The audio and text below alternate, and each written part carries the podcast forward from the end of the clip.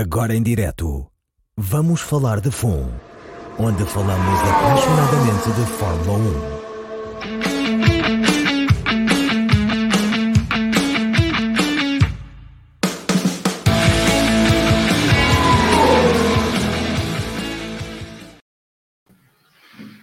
1. Bem-vindos a mais um Vamos Falar de FUN, hoje com uma casa cheia, estamos quase a arrebentar pelas costuras.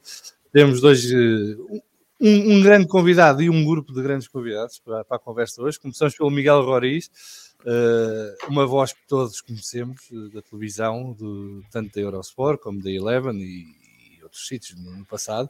Eh, e é aquela voz que já todos sabemos quem é quando o ouvimos, mas se calhar está na hora também de conhecermos mais quem é o Miguel Roriz para além da voz. E por isso, Miguel, obrigado por teres aceito, aceitado o convite para vir aqui hoje eh, falar connosco. E também o regresso dos Racing Shenanigans, que voltaram agora à atividade outra vez, tiveram ali a pausa de inverno uh, a acompanhar a Fórmula 1 e, e, agora regressaram para mais uma temporada do seu podcast. E depois tem os habituês, a malta que já paga para bicar, uh, que é o Vasco Pinheiro, o Pedro Filipe, o Marcelo Magano e o Pedro Lagareiro. Uh, nós hoje vamos falar de muito, muitos temas e muitas coisas, e portanto não vai ser um podcast que vai cingir só à Fórmula 1. Uh, e vamos começar uh, por conversar um bocadinho com o Miguel. Miguel, tu tens um, um percurso de vida bastante interessante, não sei até que ponto queres revelar muito esse teu lado privado, mas tens um percurso profissional muito, muito diversificado e, e, que te permite fazer o trabalho que fazes na parte do desporto, porque também tens um outro trabalho à margem, uh, mas na parte do desporto tu deves ser de, dos comentadores que, mais ecléticos da televisão portuguesa, porque tu na Eurosport fazes quase tudo, basicamente, e depois na Eleven faz a NASCAR e a Fórmula E este ano. O ano passado fizeste Fórmula E, Fórmula 2, Fórmula 3 e acho que a Porsche Supercup também te calhava. Um, ficaste o expert mundial de, do safety car e da bandeira amarela. Uh, e eu começava por aí. Como é que o teu percurso de vida te permite ter esta capacidade de falar de tantos desportos, comentar tantos desportos?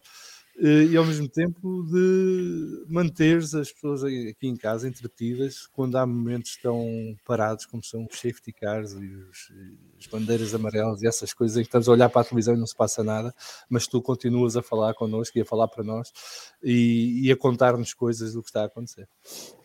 Olá a todos, muito obrigado pelo convite. Um, ora bem, o percurso de vida um, e o porquê de, de ter chegado aqui tem muito a ver com a minha origem. Eh, talvez a primeira memória que eu tenha da minha vida eh, seja ter visto o Marco Allen chegar de três rodas e de marcha atrás ao final do troço da Peninha, numa manhã de março de 81. Eh, eu estava no stop, lembro-me de, dessa, dessa imagem. Não sei se é de facto a mais antiga que eu tenho. Eu tenho um acidente de carro com os meus avós que compete com essa situação, mas essa foi uma imagem que me marcou. E depois tem muito a ver com, com o facto do meu pai ser jornalista de automóveis desde que eu nasci. Um, ele fazia Fórmula 1, Mundial de Rallys, ia para todo lado, numa altura em que os jornalistas iam para todo lado de facto. Um, e eu, os meus pais separaram se eu era muito pequenino e, portanto, nem sequer me lembro do meu pai em casa. E eu, para estar com o meu pai, ia normalmente com ele para as corridas quando ele cá estava. Ia para os rallies, ia para a velocidade uh, e, portanto, uh, cresci muito nesse meio. E depois tenho uma família uh, que foram quase todos campeões nacionais, internacionais, uh, numa modalidade que não é uh, uma modalidade top, que é o voleibol, que é uma modalidade que eu gosto muito. Toda a família, uh, como disse, foi campeã nacional, internacionais, ganharam muitos títulos no Leixões, a minha tia também no Benfica, e portanto um, ehm, acabou por ser uma modalidade que me levou também para o outro lado e crescer um, ehm, na redação do Jornal da Bola, que era onde o meu pai estava, na secção das modalidades. E para além de que na altura nós não tínhamos a, a, oferta que há hoje em dia, não é? Quando eu era pequenino havia dois canais. E o meu avô muitas vezes ao sábado à tarde agarrava e levava-me para a cidade universitária. Eu via o rugby, via basquete, via handball, via o que havia.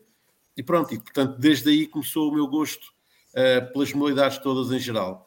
Os automóveis têm muito a ver com este, com este facto de ter estado ligado ao meu pai desde sempre uh, e por isso, e comecei desde muito novo a gostar, a acompanhar, a conhecer, e por isso é mais fácil. A história de, de ser fácil depois entreter durante as bandeiras amarelas porque aqueles miúdos são quase todos, passaram quase todos por mim uh, desde sempre, desde fases mais antigas das carreiras deles. E se eu olhar, por exemplo, ao plantel da Fórmula 1 atual, eu faço corridas daqueles pilotos quase todos há 10 anos ou há 8 anos. Uh, e por isso há sempre memórias, há sempre histórias, há sempre uma corrida qualquer de um deles que, me, que eu me lembro e que ajuda a passar a entreter aquele momento que eu sei que para as pessoas em casa é mais chato, uh, para mim também não é muito fácil, porque não está a acontecer nada da pista e é preciso continuar a ocupar a antena, mas esse trabalho de fundo e esse conhecimento que eu tenho já dos pilotos acaba por ajudar muitas vezes. Sobretudo agora na NASCAR, não é? Porque aquilo a cada 20, 30 voltas lá para aquilo tudo outra vez e, e, vai, e vai, o Miguel ao saco, ao baú da, da memória buscar informação uh, para é. entreter. De, de tudo o que já comentaste até hoje, qual é o desporto que dá mais prazer comentar?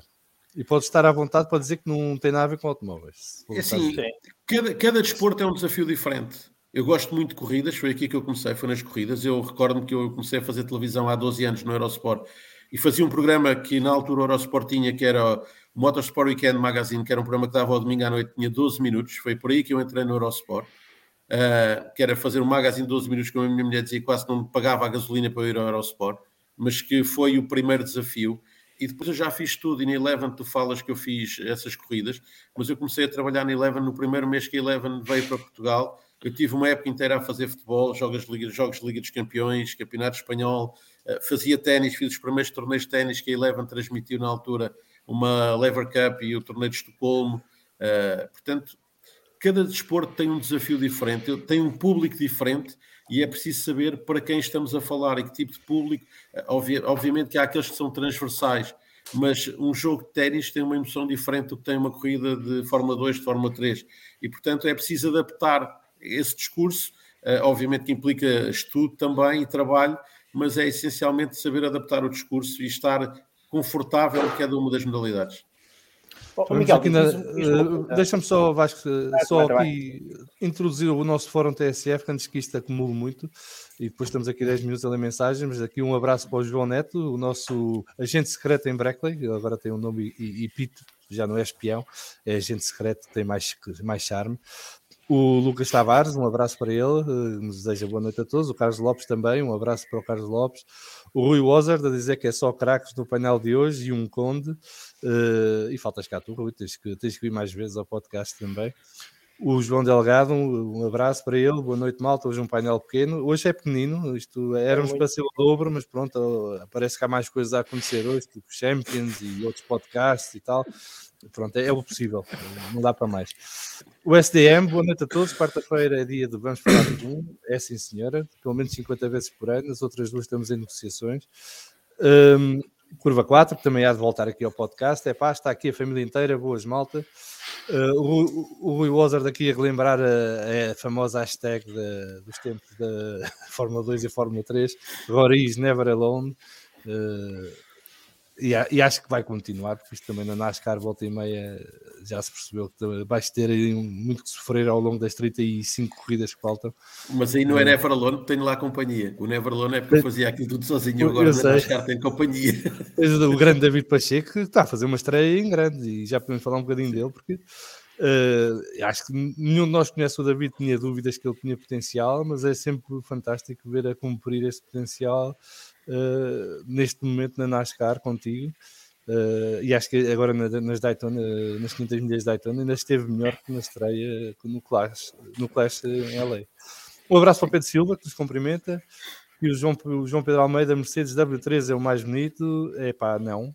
Uh, mas são gostos e gostos não se discutem. Portanto, tens direito à tua opinião. Carolina Godinho, pelo também não é o Alpine, atenção. Beijinho para a Carol. Também tens direito à tua opinião, mas não quer dizer que esteja certo. Vim pelo Racing Shenanigans, diz a Carolina Godinho, e um beijinho para elas, já estão a mandar, e um beijinho nosso beijinho também, obrigado por teres vindo. SDM a perguntar se a bola tem modalidades, desculpem, piada fora de tom. Acho que há uma bola antes e uma bola depois, e acho que o Biel estava a falar da bola antes. A bola depois já é outra conversa. O João Pedro Almeida aqui a dizer: relato de ping-pong deve ser brutal. Uh, epá, por acaso tem a sua piada. Nos Jogos Olímpicos volta e meia vejo. Nunca fiz, nunca fiz. Ping-pong nunca fiz. E não é ping-pong, é ténis de mesa.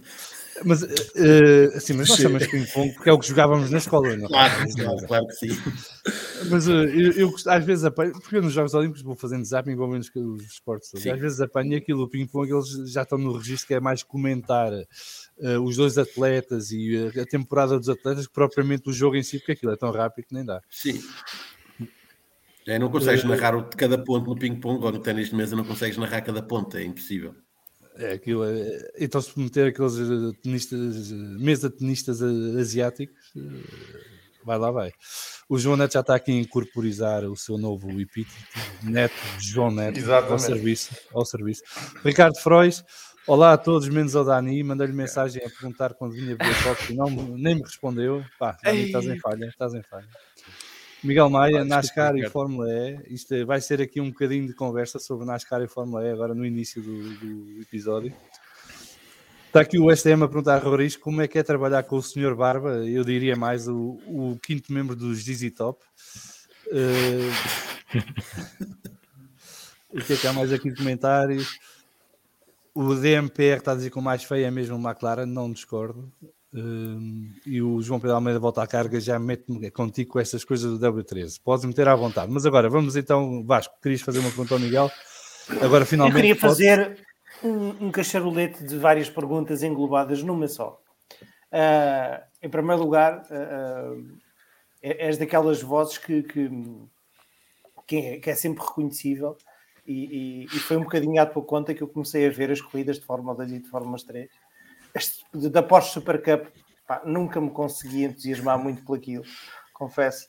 Só naquelas. Nem eu, nem eu. Eu também não, mas é o que é. é o que é, exatamente. Às vezes, para passar o tempo lá, lá, lá punha. Pronto.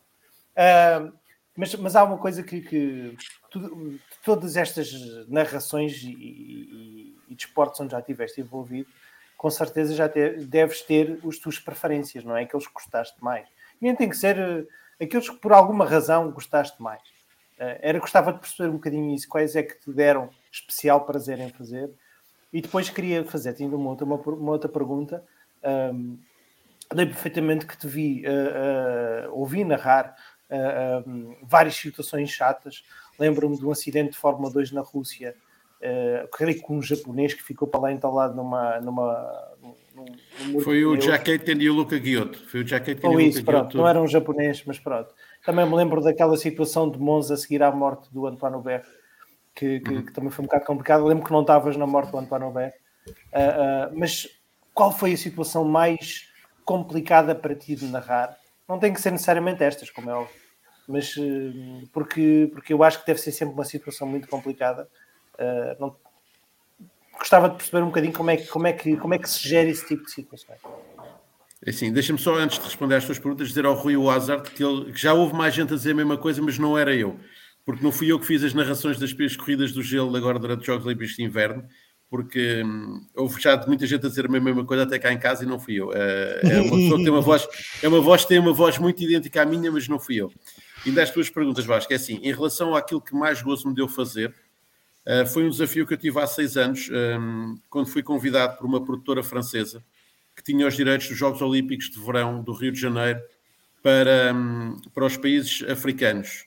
Uh, tirando a África do Norte, era, essa produtora tinha os direitos para todos os países, porque os países africanos têm dificuldades económicas para adquirir os direitos dos jogos, então essa produtora comprou e então e emitia, uh, e eu fui durante três semanas viver para Paris uh, e fui narrar os jogos para Angola, Moçambique, Cabo Verde, para os países de língua portuguesa. Fiz várias modalidades, naturalmente, e esse foi talvez o, o desafio que mais me entusiasmou por isso, porque é os Jogos Olímpicos. Eu espero um dia ter a oportunidade de ir a uns Jogos Olímpicos, porque para mim é o principal evento desportivo mundial, não, não há outro com, que seja sequer comparável. Uh, mesmo para os amantes do futebol, eu também gosto muito de futebol, mas uns Jogos Olímpicos é o pináculo do desporto e, portanto, era onde eu gostaria, se me perguntarem onde é que eu gostava de ir a uns Jogos Olímpicos, não tenho dúvida nenhuma. Uh, situações complicadas de narrar. Uh, eu sozinho uh, na cabine, tive uh, nesse ano de Monza, na Fórmula 3, na, em Monza, há um acidente do, do Alex Peroni, que ele de repente deixamos ter imagem. o carro capota, foi uma sessão complicada. E naquele momento a, a, sorte é que não tivemos muitas imagens. E depois, quando tu percebes que o piloto sai do carro, facilita bastante. Mas cada acidente, e, e nós temos noção que o desporto automóvel é um desporto perigoso. Eu costumo dizer, os pilotos quando metem o capacete na cabeça uh, nunca pensam que alguma coisa pode correr mal. Mas quem está de fora, tem, nós temos essa consciência. Aquilo é um, um desporto extremamente perigoso, embora esteja a ficar cada vez menos perigoso. Mas ainda assim é, é sempre um risco, não é? E, portanto, cada acidente mais aparatoso, uh, há sempre ali aquele momento, até nós percebermos que o piloto sai do carro, que se mexe, que está tudo ok, que é ali sempre um momento um bocadinho mais impactante. Tivemos também um acidente do Mike Rockenfeller uh, nas 24 horas de Le Mans, quando o Audi ficou completamente destruído à noite e que não há muitas imagens, só havia imagens no CCTV na curva, porque é na curva do Golfo, que era uma zona que não tinha muitas câmaras e o carro fica completamente destruído e que só sobra a célula. Aí tivemos a vantagem de só estarmos quatro na cabine e, portanto, conseguiu gerir, gerir ali melhor a situação. Mas diria que cada acidente, até ao momento em que a gente percebe que o piloto está bem, naqueles mais aparatosos, é sempre uma situação complicada. É, é, eu também acho que é, mas há uma coisa que eu gostava de, de dar a minha opinião, que é, tu dizes que uh, quem está de fora, como nós, que, que tem noção que é perigoso. Eu acho, acho que a maioria de nós não, não tem bem essa noção e precisamos de ser confrontados com, com algumas situações, como aconteceram nestas temporadas, porque, aliás, isso viu-se pela reação nas redes sociais, que as pessoas ficaram muito escandalizadas e muito horrorizadas, sobretudo com o do Roman Grosjean e do Antoine Hubert. Uh, portanto, eu tendo a discordar de ti que acho que a maioria das pessoas não tem bem essa noção. Porque tivemos muito tempo sem, Mas sabes porquê? Porque, porque os esportes motorizados só são falados quando há acidentes graves. É verdade, é verdade. Porque, é verdade. porque no comum dos mortais, ou seja, aqueles que são verdadeiramente seguidores do desporto motorizado têm essa consciência. Sim, Sabem? claro que sim. E, e, essa situação acontece nas pessoas que normalmente não veem. E as notícias que normalmente saem ou que têm grande destaque é quando há um acidente muito grave. Se é. o acidente, se não, há uma corrida normal, ok, os noticiários dão a notícia, mas é uma notícia de corrida. Se houver um acidente grave, é capa de jornal, é, é notícia durante não sei quanto tempo. Se morrer alguém, é um, um aparato tremendo. Enquanto de resto é mais uma corrida que aconteceu. E é por isso que as pessoas que não estão tão por dentro do fenómeno ficam muito escandalizadas e muito admiradas e têm assim um tipo de reação diferente. Parece-me a mim, pelo menos. Sim, é possível. É possível. É, concordo. Só ler aqui um comentário do Ricardo Frois a dizer que viu um vídeo do Miguel Roriz uh, na RTP, acha ele, a falar sobre todos os sim. medalhistas dos Jogos Olímpicos desde o tempo da Farinha Amparo. é verdade, sim, senhor. É verdade, Mas eram medalhistas, medalhistas portugueses ou em geral? Não, não, não, não, é assim, foi um, era um programa que havia na RTP há 4 ou 5 anos, que era os Extraordinários, que era com a Silvia Alberto a apresentar, e o desafio que eu fiz foi pôr-me à prova em perguntas sobre os Jogos Olímpicos no geral.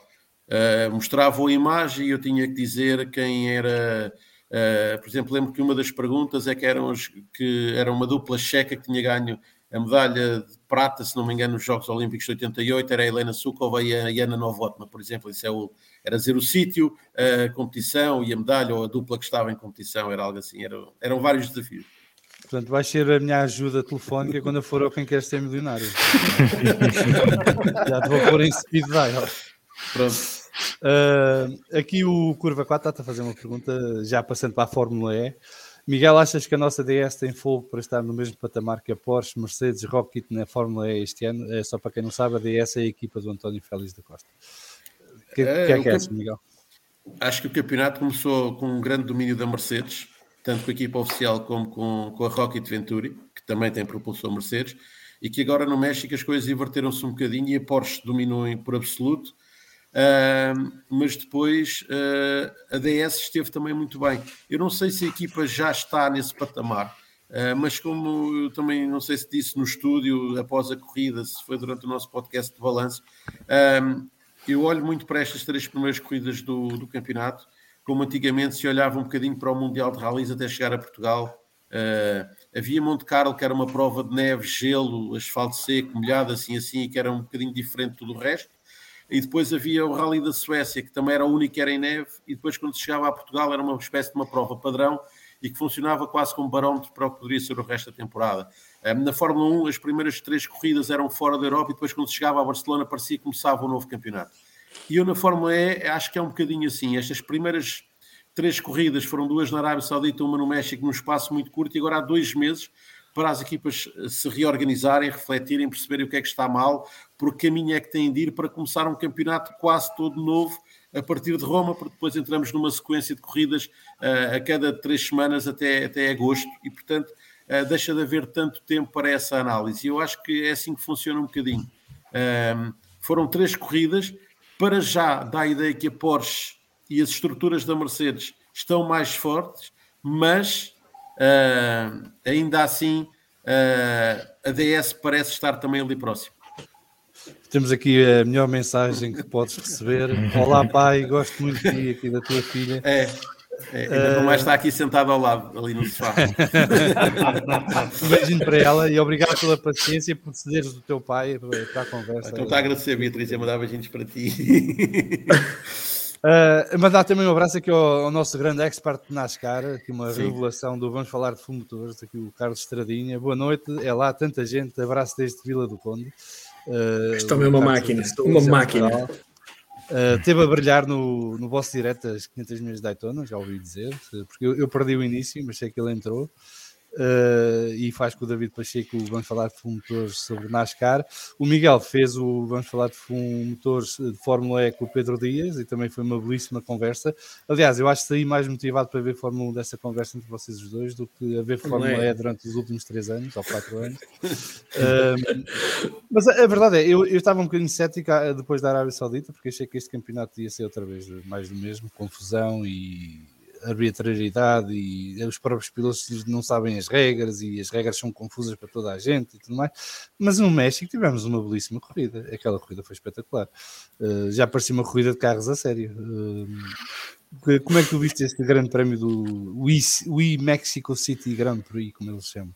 É, é, vi um grande domínio da Porsche. Acho que a Porsche controlou a corrida mesmo quando não estava na frente. Uh, acho que deixou uh, a Rocket e o Eduardo Mortar e os homens da DS passarem pela frente e esteve sempre uh, a controlar a corrida, foi para a frente quando quis, geriu energia na fase inicial, assumiu a corrida e ganhou com 10 segundos de avanço, obrigou os adversários a dar mais uma volta e a deixar toda a gente pendurada na energia. Muitas equipas ficaram sem carros, ficaram com os carros pendurados até ao final e a não chegar a alguns deles, porque eu acho que foi um domínio absoluto da Porsche. Acho que a Porsche esteve num patamar que nunca se tinha visto até agora na Fórmula E. Vamos ver se é para manter. Se não. Eu, essa última volta para mim foi do mais fantástico, porque aquilo estávamos todos a ver. Mas que é que não vai acabar? Porque está tudo a zero. Foi basicamente isso.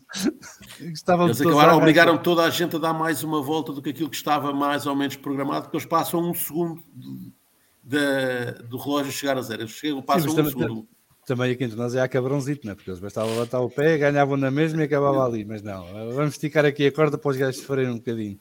Uh, Mais ou menos. Uh, muito bem. Quem é que quer aqui colocar questões, questões ao Miguel? Estamos cá muitos, não é só para ser eu a falar, e o Baixo já falou, portanto, roda agora. Pedro Filipe, tu que tens sempre assunto. Pá, tenho sempre assunto, mas na Fórmula E as minhas baterias. Não, podes não, falar não, o que quiseres. Pode ser geral. Eu, não aliás, como se percebe, eu falto qualquer coisa. Pois, eu, eu, em relação ao Miguel, eu não tinha propriamente uma pergunta para lhe fazer, mas era mesmo, era agradecer-lhe é, é, ser tão eclético, não é? E a voz dele, pá, às vezes um gajo está na sala e está a ouvir, espera isto, eu conheço esta voz, que era do Miguel, que era do João Carlos Costa, pelo menos, pelo menos a minha mulher já sabe quem são as pessoas, já, já, já conseguiu posicioná-las, posicionar estas pessoas na, nos, meus, nos meus likes, um, mas é verdade, pá, e, e é impressionante a memória que este homem tem, quer dizer, dizem que eu lá percebo os campeões do mundo, etc., de Fórmula 1, uh, eh, tinha uma grande memória. Pá, este homem, meu, duplas checas que jogam, sei lá, curling nos anos 80, o homem sabe aquilo tudo. Acho, acho isso mesmo extraordinário. Pá, e, e, mas isso é bom porque traz, traz eh, modalidades que se calhar, pelo menos a mim, não me interessavam nada. A Fórmula E pá, é uma delas. Mas realmente ser o Miguel a narrar e a comentar e a dar algum insight sobre aquilo, gajo até fica com. Deixa lá, o Miguel é um gajo porreiro deixa-me lá ver isto com outros olhos e tentar. Confesso que dura pouco, estas baterias, é pá, dura pouco. Não, não, ouvir-vos é fixe, ouvir-vos é bom, gosto bastante, é pá, mas vá lá, meu, que eu tenho que ter um, tenho que ter barulho. Já os Fórmula 1 me irritam de não fazerem grande barulho. Os Fórmula 1, imagina, pá, mais vale ligar um, um secador ao pé de mim e pronto, e deixo correr a corrida e fica um secador com o escape livre, claro. Mas, e, oh, Miguel, o Pedro está a falar de corrida o Pedro está a falar de uma coisa que eu, eu, não sei, mas eu, pelo menos nós habituamos tanto a ouvir-vos, é? E, e esta voz está sempre presente nas nossas casas quando estamos a. Nem, nem que não estejamos a ver televisão, mas temos os canais de esporte ligados e vamos seguindo e vamos ouvindo. Que vocês são quase parte da família, não é? E portanto. Uh, nós automaticamente percebemos quem está a falar, quem está a dizer o quê, exceto nas corridas no gelo nos Jogos Olímpicos, já percebemos que há aí um, um duplo. Uh, mas já te aconteceu, tu na rua vais a um café ou uma loja e começas a pedir qualquer coisa e eles, oh, você é o senhor da televisão. felizmente, felizmente não. Porque tu, tu, vives pá, mais, tu, tu vives mais o estilo de vida do, do, homem da rádio, não é? Não é tanto certo. o homem da televisão. Eu não apareço, basicamente. Agora comecei a aparecer mais o ano passado com, com o facto de passarmos a ter estúdios de Fórmula E e, e, por isso começa a cara aparece mais, mas felizmente não tenho essa, essa situação. Não tenho ir ao café e dizer, ah, estive a ouvi-lo. Não, isso não, não acontece. Não, não é que se calhar me incomodasse, mas também não faço questão nenhuma que isso aconteça. Não, não ficaria mais satisfeito por isso acontecer. Não tenho nenhum interesse em ser reconhecido publicamente. É, espero só que as pessoas que, que ouvem e que reconheçam a qualidade do trabalho mais do que isso. O ser eh, figura pública não é algo que me cative minimamente. Bem, antes de irmos à NASCAR, diz, diz Vasco. Eu tenho uma, uma, outra pergunta antes disto para a NASCAR. Sim, não, não vou já para a NASCAR, portanto. Não, não, não, não é, não é NASCAR. É, um, para mim, é uma prova que tem vindo a ganhar um, um, um fascínio e, e, já estou como o Salviano, um dia gostava de ver, são as 24 horas, 24 horas do mar. E, e, porque é uma corrida realmente fantástica. Já somos dois, já somos dois. É três, três neste caso. Uh, tu concordas com esta? E eu sou um apaixonado de Fórmula 1 e gosto muito também de rallies, uh, uh, mas não me escandaliza nada quando hoje em dia dizem que as 24 horas de Le Mans é a corrida mais emblemática e mais difícil. se calhar o Dakar também tem um nível de dificuldade parecido, se bem que numa lógica diferente Concordas com esta, com esta visão que, que, que Le Mans é, é, é a coisa mais uh, difícil e mais cêntrica que pode haver? É mais difícil, seguramente, aliás. Mas todos os grandes pilotos querem lá ir. Todos claro. gostam, querem passar por aquele desafio. Porque Le Mans, uh, independentemente do carro, é um extraordinário desafio, porque é preciso encontrar o ritmo uh, e perceberes o ritmo de cada carro. Um, um LMP1 é um carro muito mais rápido que todos os outros, mas tem um desafio de ter 60 carros no meio da pista, uh, muitas vezes uh, tripulados por amadores, que são um amador com alguma qualidade, mas não deixa de ser um amador. E há zonas em que, para os amadores uh, e para o piloto mais rápido, é preciso perceber a reação um do outro. Já tivemos situações em que, por exemplo, na saída da segunda chicane, na reta da zona de R até, até Arnaz, até, até Mulsanne, perdão, naquele espaço, nós não temos essa percepção, mas um, um piloto amador olha para o espelho e está-se a aproximar da zona de travagem, olha para o espelho e o carro do LMP1 está a sair da chicane. E quando volta a olhar para o espelho, o LMP1 está em cima dele e estão os dois a fazer curva ao mesmo tempo e estão a provocar acidentes. E isto é o desafio para toda a gente. E por isso é que é o maior desafio de todos. Os pilotos mais rápidos têm conseguido ler a corrida a um ritmo que não acontece mais nenhuma competição, porque há uma disparidade de andamentos enorme. Uh, os 4 ou 5 LMPUs andam no mesmo ritmo, é verdade, mas há lá carros que rodam um minuto mais devagar. E um minuto numa pista de 13 km ainda é bastante. E nas zonas mais rápidas isso nota-se muito. E essa pouca sensibilidade às vezes dos amadores que são curiosos, querem ir uma vez a Le Mans, que têm muito dinheiro e que montam uma equipa, conseguem ter um ou dois pilotos melhores e que vão para Le Mans e que depois criam essas maiores dificuldades. E é aí, nesses momentos, que se notam os pilotos que fazem de facto a diferença. Já vi extraordinários pilotos em, em Le Mans, nas corridas que fizemos narração. Mas a noite do, do Fernando Alonso, por exemplo, em Le Mans, no ano em que lá vai, é extraordinária. É extraordinária. Oh, quem não viu, que vai ver, porque é, da melhor, é das melhores coisas que se pode ver. Eh, as voltas que ele faz durante aqueles tintes noturnos. É, e, e, assim, eu não sou um especial fã do Fernando Alonso, não, não sou mesmo. Eu, aliás, não tenho nenhum ídolo verdadeiramente no desporto motorizado. Há pilotos que eu reconheço que são muito bons. Se quiserem, eh, a única pessoa que eu admiro mais do que os outros chama-se Alex Anardi, por tudo aquilo que, que representa, mais do, para além de como piloto, o exemplo que é na vida, etc. Uh, mas. Diferença e, e, de ter encontrado uma, um novo caminho quando passou a ter aquele problema. Foi ganhar medalhas de ouro olímpicas nos Jogos Paralímpicos, por exemplo, na, nas bicicletas. Portanto, encontra sempre uma saída. Mas aquilo que o Fernando Alonso fez é extraordinário. Ele conseguiu fazer um stints à noite num ritmo verdadeiramente diabólico. Na primeira vez que lá foi, ia, ia ter que jogar com estas dificuldades, que era algo que ele não estava habituado. Ele na Fórmula 1 ultrapassa pilotos mais lentos, mas quer dizer, dois segundos, três segundos, não é um minuto. Não são pilotos que perdem um minuto numa volta. E, e por isso é que eu acho que é o maior desafio, sim. Tenho ideia que Le Mans será a corrida mais dura para toda a gente. Até pelo desgaste físico de partir de determinada altura que, que representa, não é? Só aproveitar a deixa para fazer aqui um plug que o Miguel Maia já estava a fazer no, no Fórum TSF. O, nós tivemos o Filipe Albuquerque no podcast eh, na segunda-feira e ele falava precisamente disso, que era uma das dificuldades, e o Miguel está a dizer que o que tu estás a dizer agora que vai ao encontro que o Filipe Albuquerque disse, que era esse cálculo mental que era uma constante durante as corridas de resistência, de, sobretudo as 24 horas, que era perceber quando é que os gentleman drivers, como eles chamavam, uh, iam travar, porque eles travam muito mais cedo, mesmo em curvas em que o LMP1 ou LMP2 vai, vai a fundo, eles travam muito antes. Depois tem essa história de que nas retas parecem lá ao fundo e de repente já estão em cima deles e, e eles atrapalham-se todos.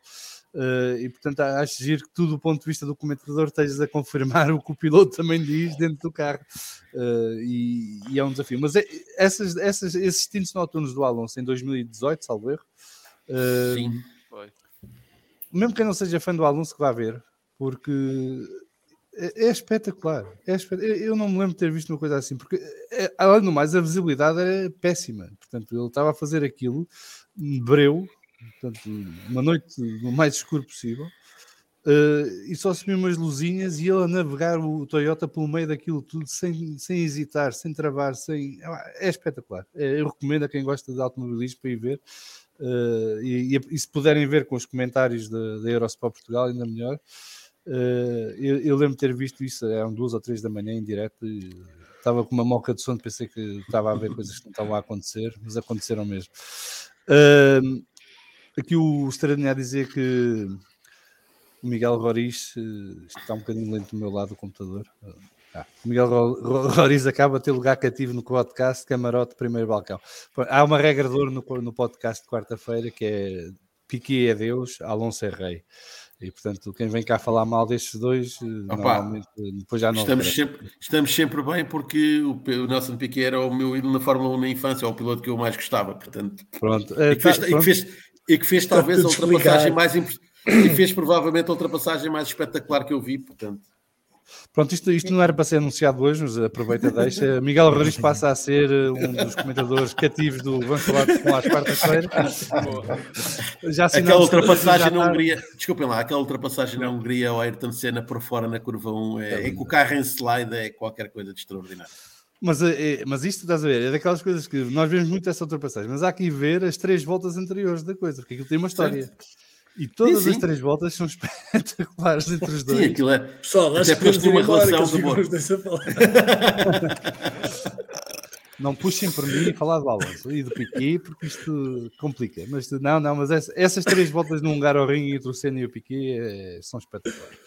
Uh, e depois o culminar com essa ultrapassagem, que para muitos de nós é a melhor ultrapassagem da história da Fórmula 1. Uh, eh, e, e, só acha isto quem de facto viu as três voltas, né? viu o conjunto da situação, não foi só o momento da passagem do Piquet pelo Senna.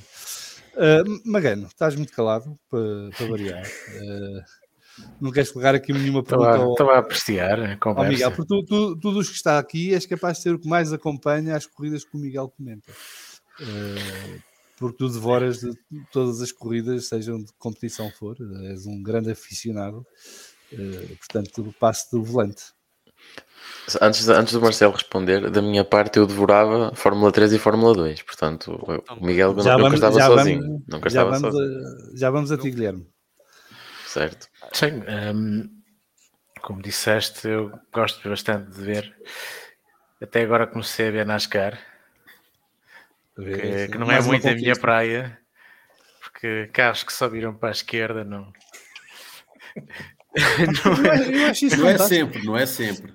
Não é sempre, certo, mas maioritariamente viram para a esquerda, não é muito a minha praia, mas também já comecei a acompanhar e hum, há muito que, que acompanha uh, e ouço Miguel, porque sempre acompanhei as Fórmula 2 e Fórmula 3, sempre que podia, já há vários anos, e, um, e era sempre, como era sempre Miguel sozinho, never alone, Rariz never alone, uh, fazia muitas vezes companhia nas, nas corridas e recordo-me bastante de, de, de, ouvir a voz.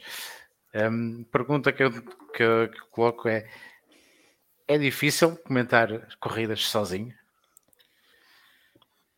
É assim, depende da duração da corrida, honestamente. É assim, uma corrida de Fórmula 2 ou de Fórmula 3 uh, eh, é sempre melhor teres companhia, mas não é, é difícil fazer sozinho porque há, há, muitos carros, há sempre coisas a acontecer, os carros são, há muitas lutas normalmente, não é uma corrida uh, do lá vem um, portanto há sempre foco de interesse e portanto é preciso encontrar, é preciso é ir encontrar onde está o foco de interesse. Às vezes uh, a corrida parece estar resolvida à frente, mas há a luta pelo quinto ou pelo sexto lugar que está interessante, porque há três ou quatro ou cinco carros que estão a andar muito juntos.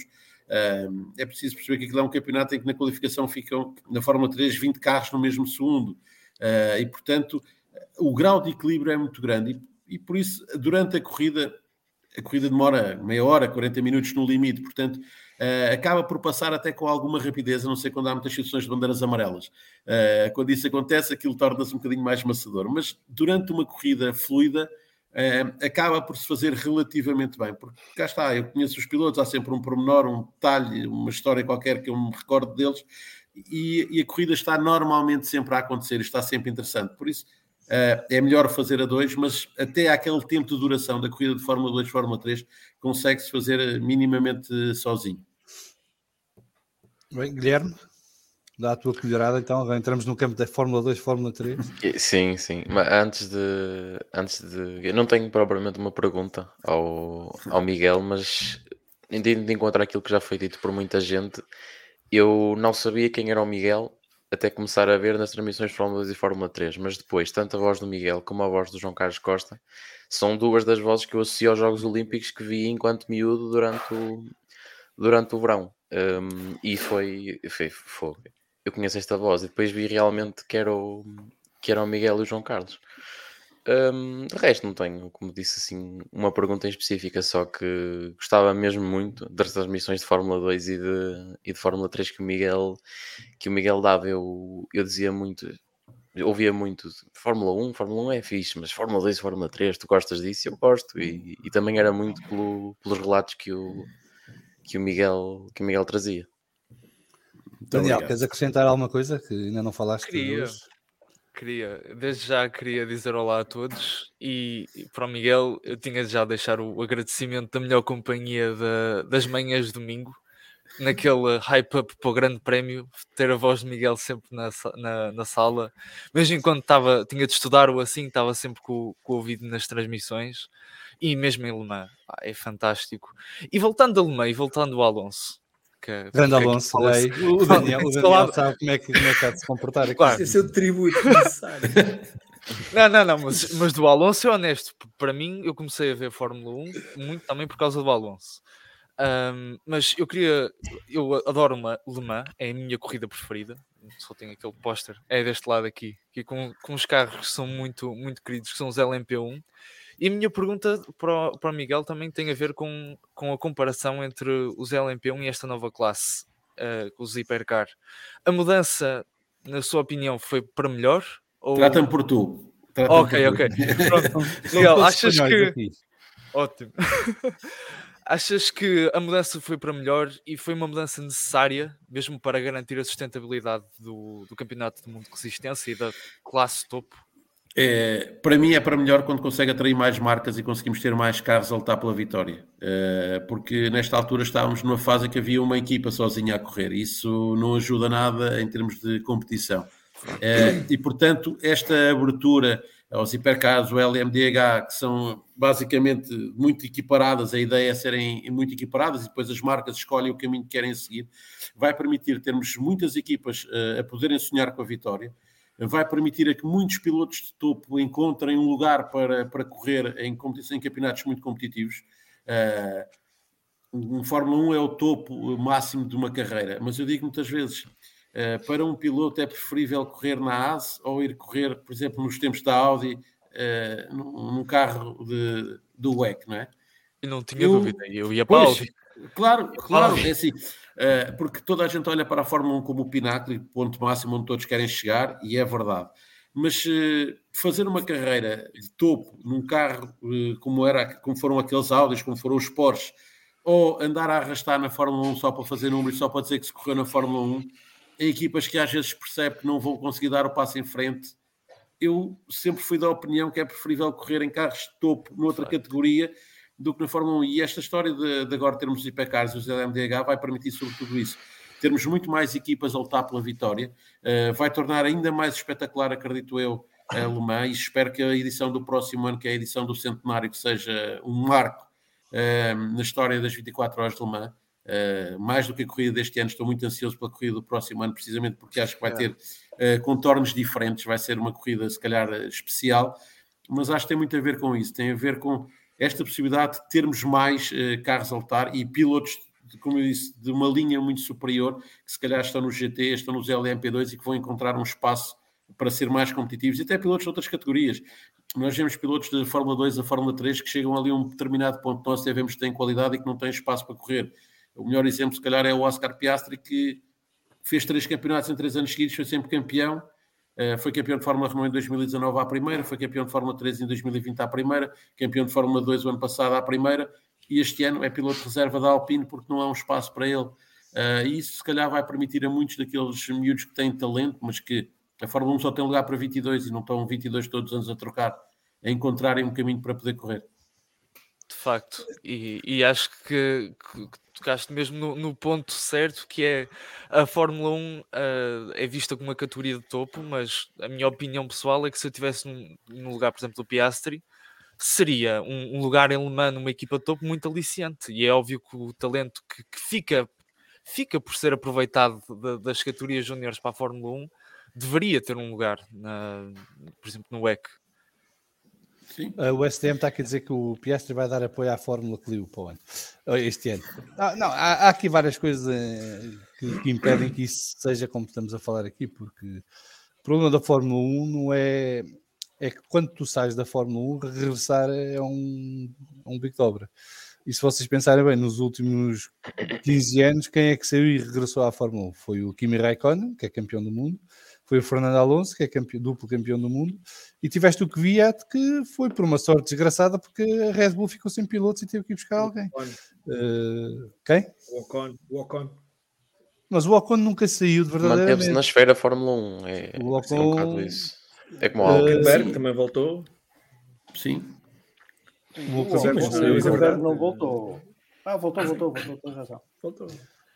Sim, mas são poucos. Um galão, vezes um um bocadinho mais para trás o Schumacher, não é? Apesar de não ter Sim. sido com muito sucesso. Não, e, e, no caso do Piastra tens outra coisa, que é, uh, ele assina o contrato por uma equipa que não tem equipa B, não é? Digamos assim, na equipa cliente. Uh, a equipa por quem ele assinou quer ter a exclusividade dele e, portanto, não quer abrir mão dele para ir correr para o outro lado e também não tem um desafio para lhe proporcionar nesta altura que se calhar o convença a ele ir, porque o que é que ele iria fazer? Ia fazer as 24 horas de Le Mans com aquela equipa esquisita que a Alpine diz que é Alpine, mas que não é. Uh, e o que é que isso acrescenta para o Piastri fazer uma corrida no ano, por exemplo? Porque ele não iria fazer o campeonato, iria fazer aquela corrida. Portanto, é, é uma situação chata do Piastri, mas eu também percebo os, os, pilotos que não querem sair da Fórmula 1 e arriscar depois de não voltar à Fórmula 1. Mas porquê é que tem que... que voltar? A minha questão é o porquê voltar. Claro, se, for uma, se for uma vida inteira a lutar para nada e andar no final do pelotão, é, o que é que acrescenta? Os, os Magnussen e os Grosjeans, né, que chegam a certo ponto e percebem já não vale a pena, eu vou apostar a minha carreira agora no outro lado. E vão e têm sucesso. Uh, e temos várias histórias dessas, sobretudo na, na, América, há vários exemplos de pilotos que saíram da Fórmula 1 e, e foram ter miúdos. É? E mesmo miúdos que acabam a carreira na Fórmula 2 e na Fórmula 3 e que não encontram, e que continuam, têm sempre aquele sonho de chegar à Fórmula 1, mas que não têm espaço. E há tantos campeonatos para correr onde podem ganhar dinheiro, se calhar mais do que na Fórmula 1, que normalmente acabam por ter que levar malas de dinheiro. E são muitas vezes pilotos que podem ser uh, pilotos prata ou até bronze, mas uh, na, nas competições de resistência e fazerem carreira por ali, se calhar terem uma carreira muito mais produtiva do que tentarem chegar um dia à Fórmula 1 para andar no ACE, por exemplo. Não, não, e temos vários exemplos disso, até portugueses. O António Félix da Costa e o, e o Filipe Albuquerque são dois exemplos de Claro. que tiveram muito próximos da Fórmula 1, por uma razão ou outra. Um, uns, se calhar, mais por escolha, outros por, por, por, eh, por, por mesmo não ter tido outra, solução. E tiver, têm cada- carreiras, e o António, eh, na Fórmula E, em monolugares e, e, e em resistência. E quer dizer, eh, numa perspectiva de resistência, eles vão ter uma probabilidade de longevidade de carreira muito maior do que teriam na, na Fórmula 1. Não é? Portanto, é, é- é- eu também concordo plenamente contigo, Miguel. Muito bem, mais alguma pergunta para Miguel sobre Fórmula 2, Fórmula 3 ou podemos avançar para a NASCAR agora? Eu Deixa-me tenho uma pergunta de Fórmula 2 e de Fórmula 3. Então, inventaste isso Sim, agora, é para não entrar para Opa, NASCAR. não, Não, não, queres falar de NASCAR, já sei o que a casa gasta. Não, não, não, não, não. Ah, Miguel, qual foi o, o- o talento de um, um piloto que tu viste na Fórmula 2 e na Fórmula 3 que, que tu sentias, que, que viste que epá, este tipo vai ser fantástico, tem um talento extraordinário e que, e que nunca chegou à Fórmula 1 ou que se chegou e perdeu-se por completo? E vai buscar um daqueles nomes que ninguém está à espera, que é para ser. Não, é assim, há, há um piloto que, que eu acho que é, que é muito bom, eh, mas que nun- nunca teve grande orçamento na carreira e que, portanto, nunca chegou muito longe e que não vai chegar, provavelmente. Vai ter que se dedicar às corridas de resistência. Ele, ano passado, fez uma corrida de Fórmula 1, há dois anos. Fez uma corrida de Fórmula 1, mas que eu acho que tem, que tem muito talento. Eu acho que é um dos melhores pilotos, que é o Jack Aitken. Eh, eu sempre defendi o Jack Aitken e acho que o Jack Aitken é um piloto que cá está, não tem a sorte de ter uma família com muitas posses, nunca teve muito dinheiro, é assim, o que ele fez em 2019 com o carro da Campos não, não acontece, não, aquilo não- o carro não é aquilo, ele colocou o carro num patamar muito acima do que aquilo que era normal, ele teve a discutir o título de Fórmula 2, até para aí dois fins de semana do fim, que era algo completamente inconcebível, não é? Não acontece com aquela equipa, com aquele carro, não, não é possível e, e é um dos pilotos que, que já tinha, eu já tinha visto na Fórmula Renault, já tinha visto na Fórmula 3, ou na GP3 na altura, ahm, e que eu acho que, que não vai chegar lá, mas que há lá pilotos claramente neste, nesta altura no Mundial de Fórmula 1 com um talento muito inferior ao Jack Aitken. E, e o teu, o teu Porsche, achas que é um piloto que tem fibra de chegar à Fórmula 1 ou não? Acho que o teu Porsche vai chegar. Acho que vai chegar. Eh, ainda não estou totalmente convencido. Ele fez um grande ano de Fórmula 3. Eh, o primeiro ano de Fórmula 2 foi assim assim. Teve algumas coisas boas, mas teve outras que, me deixam mais na dúvida. E claro que o Oscar Piastri é um piloto que eu acho que tem um talento imenso. Não sei se vai chegar, espero que chegue, porque então seria completamente eh, sem sentido eh, as corridas de- da Fórmula 2 da Fórmula 3 quando temos um talento daqueles e ele não chegar lá. Mas ehm, daqueles que, que já passaram e que eu acho que já não vão ter hipóteses de chegar, que já não voltam, eh, o Jack Aitken. Então, Vamos só aqui fazer uma ronda pelo Fórum TSF, porque chegaram mais comentários e perguntas. Aqui o Rui Wozer a desafiar o Pedro Filipe para perguntar ao Miguel Roriz eh, qual o melhor fator cagasse na opinião dele, e já vamos a essa questão. Eh, aqui o Curva 4 a dizer que a voz do Miguel é tipo a do Bento Rodrigues no desporto, incomparável. Eh, depois o Bruno Paiva aqui a cumprimentar-nos, e um abraço para ele. Uh, mas a falar mais de Fórmula 1. Isto hoje está muito lento do meu lado do computador. Eu devia ter recomeçado isto antes de, de avançarmos, mas pronto, sou amador, tenho estas desculpas. Uh, boa noite a todos. Um excelente painel esta noite. Ferrari forte e AS com problemas. Que novidade. Vou estar dividido este ano entre dois espanhóis, Alonso e Sainz. Já vamos falar da Fórmula 1 mais à frente. Há aqui mais uma pergunta de Fórmula 1 do Estradinha. Pegando nessa questão dos jovens, no próximo ano não está a haver o Estradinha uh, vagas na Fórmula 1 ou estará enganado. Há nove pilotos que têm que renovar contrato, uh, agora oito, porque o Norris já. Não, o Norris ainda tinha contrato, mas estendeu o dele, mas ainda há, há são nove pilotos que acabam o contrato este ano e, portanto, ainda há aqui algumas incógnitas no ar. Uh, depois há, há pilotos que virão da Fórmula 2, mas se for como o ano passado, quando soubermos quem são os pilotos que têm os pontos na superlicença, já não há vagas na Fórmula 1. Não sei, isto está complicado a Fórmula 1, porque de facto está muito tapado. Houve ali uma geração que entraram vários, não é? que foi do Albon, do Russell, do, do Norris, uh, mas agora está, está complicado encaixar miúdos na Fórmula, na Fórmula 1. Sim, eu acho que eventualmente pode haver lugar na Alpine, se o Fernando Alonso chegar ao final deste ano e quiser ir outra vez embora. É aparentemente a janela que poderá haver. Não estou a ver, a não Eu- ser que, que a AS resolva. A Mercedes, Eu acho que eu que acompanho. Ele- acho ele vai embora, acho que mas vai depois uma vaga nas equipas Red Bull. Acho que a Red Bull tem demasiados jovens talentos, o Denis Auger, o Vips, o Lawson. Eh, e se o Tsunoda não, não entregar, digamos assim, como, como se espera dele este ano, vai ficar sem lugar. E há a questão do Pierre Gasly que, que pode, podendo sair da, da, da AlphaTauri, abre logo ali dois, dois lugares. Acho que pelo menos um júnior da Red Bull vai subir. Depois o Piastri para mim já não conta como um piloto de Fórmula 2, já, já passou o nível. E acho que saindo o Fernando Alonso, o Piastri é a escolha, óbvio. Frederico Organ está aqui a cumprimentar-nos. Boa noite a todos. Hoje há mais participantes do que espectadores. Sim, mas há uma, uma coisa que é importante frisar: é que há há uma constância. Nós estamos cá sempre, todas as quartas-feiras, não depende de, mais. de fatores extraordinários. Haja Champions, não haja Champions. Muito haja bom, de muito Fórmula bom. 1, não haja drop. Fórmula 1. Yeah. Mic drop. Cá. Poucos ou muitos, somos os bons os que estivermos e é o que interessa. Salviano. Só faz falta contestar. Exatamente. Estou a ver umas, umas chamas a sair ao lado aí da tua, do teu ecrã. O Frederico Organ depois diz mais à frente que este homem é omnipresente. Estou a ouvi-lo na NASCAR Xfinity Series e aqui. Eh, Ele deve Deve estar a dar a ver repetição da corrida-. Exatamente. estar a dar a corrida repetição.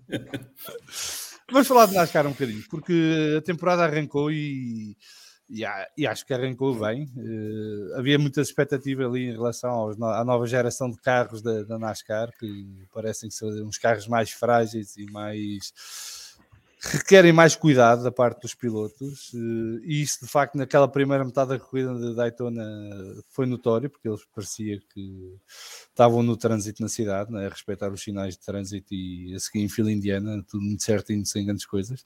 O Estradinha estava aqui a mandar a boca que na NASCAR o que é preciso é, é um empurrãozinho, desde que não seja do Keselowski, o, o empurrãozinho é sempre bem-vindo.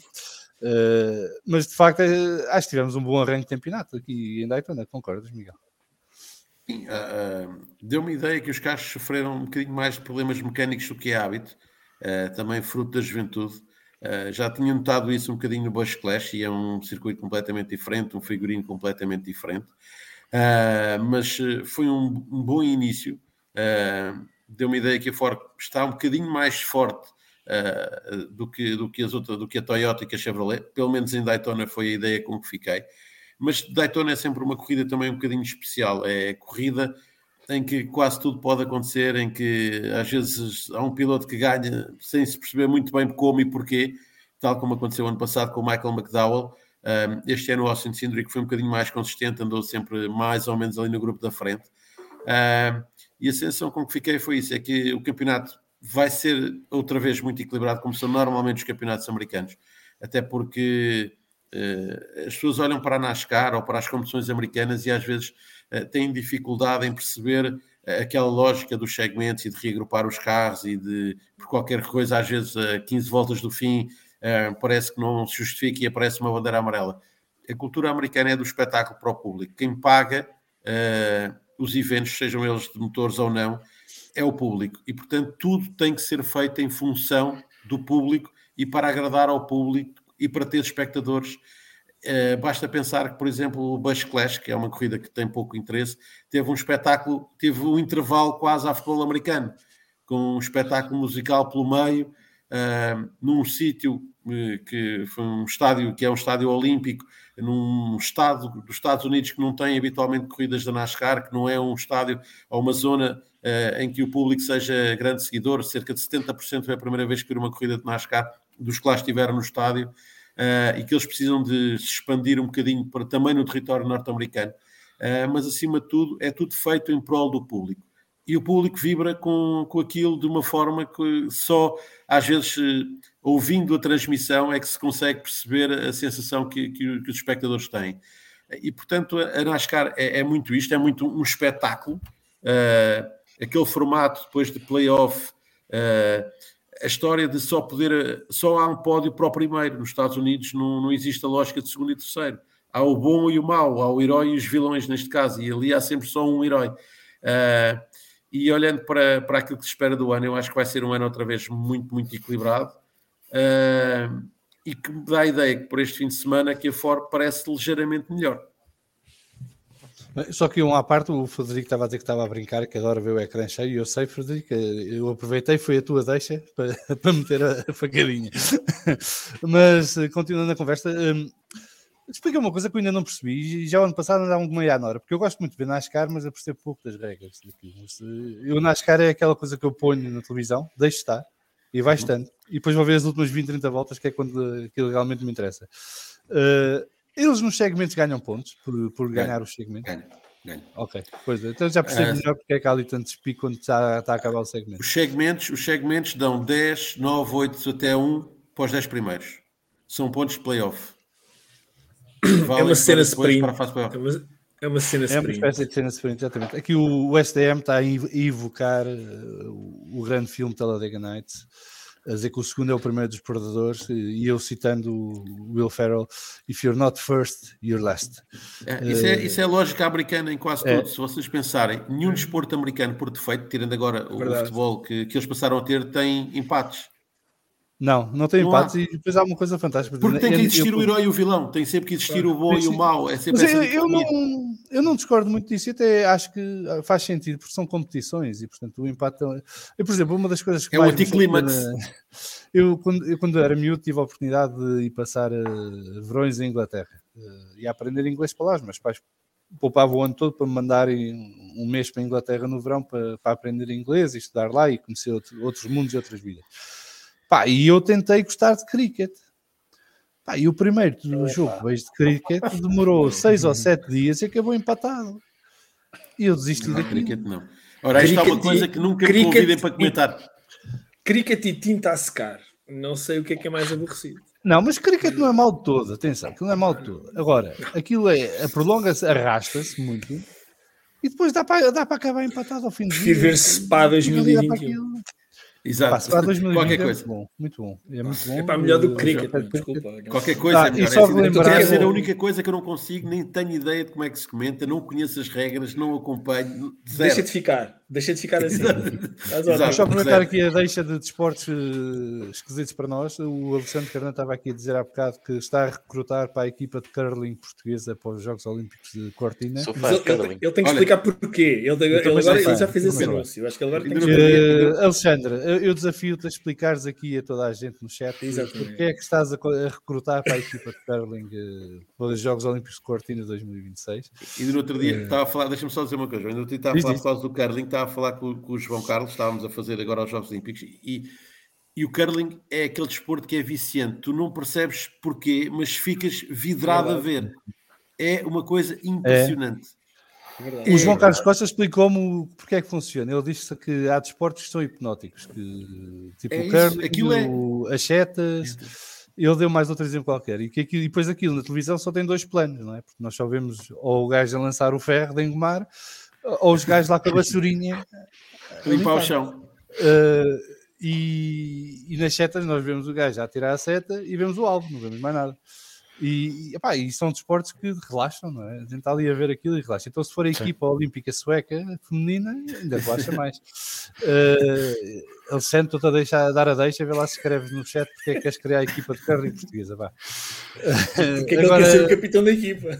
Olha, só aproveitar aqui uma coisa que é, que é importante, porque eu andava à espera que isto saísse e já saiu ao que parece. O Frederico Organ está a dizer, sem querer ser chato, só digo mais isto.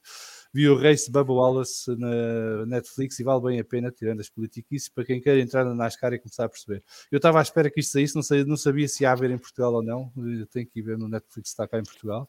Mas eh, é algo que também recomendo, sem ter visto, mas recomendo porque sei mais ou menos como é que vai ser e para quem quer aprender mais sobre NASCAR e perceber mais um bocadinho do mundo da NASCAR, eh, se calhar é mesmo como o Frederico diz, um bom ponto de entrada. Tu estás curioso para ver o race Bubba Wallace ou já chega na NASCAR na tua vida? É assim, eu convém ter tempo para, para a minha família, de vez em quando, percebes? É assim, é que cá está, e, e não querendo puxar o assunto só para mim, mas eh, vocês, nos últimos 15 dias, a minha vida foi sair de manhã de casa às 8 da manhã, aliás, antes disso, instalar-me no Eurosport a trabalhar para a empresa que me paga todos os meses o ordenado e estar ao mesmo tempo a trabalhar para o Eurosport durante os Jogos Olímpicos. E ao sábado e no domingo desta semana ainda tive que arranjar tempo para ir fazer Xfinity a NASCAR. E no outro, no outro fim de semana que não houve Xfinity e NASCAR ainda tive que ir fazer uh, coisas no canal uh, que eu faço também, que é o do Sporting, uh, também trabalho na Sporting TV, portanto quando é preciso também pedem para fazer umas coisas Uh, ainda ontem tive que fazer peraí, um jogo peraí, de bola. Peraí, peraí, ele acabou de dizer que trabalha na Sporting TV. Quero ver essas reações, faz favor. Não, é, é, é só uma situação. Miguel Roriz, é o meu herói. ainda ontem tive que fazer um jogo de handball da Liga Europeia. Ganhamos, perdemos. Não, estou caladinho. Ganhámos, ganhámos. Estou caladinho só. Ainda não, ouvi o Pedro, ainda não ouvi o Pedro Não. falar quase só, só É depois do Pedro início. Só, Só garota estava. Olha, eu vou, dizer- eu vou explicar. O Pela garota estava a ver o Benfica, percebes? Estava ali a estava, ver estava. a coisa corria bem. A ver se aquilo não corria mal. Como é que como é Estava a ver- corre? Está, está atrás, atrás É verdade, eu atrás estava, estava a ver aqui pelo, pelo reflexo do iPad, estava a ver, estava a ver o Benfica, estava, estava.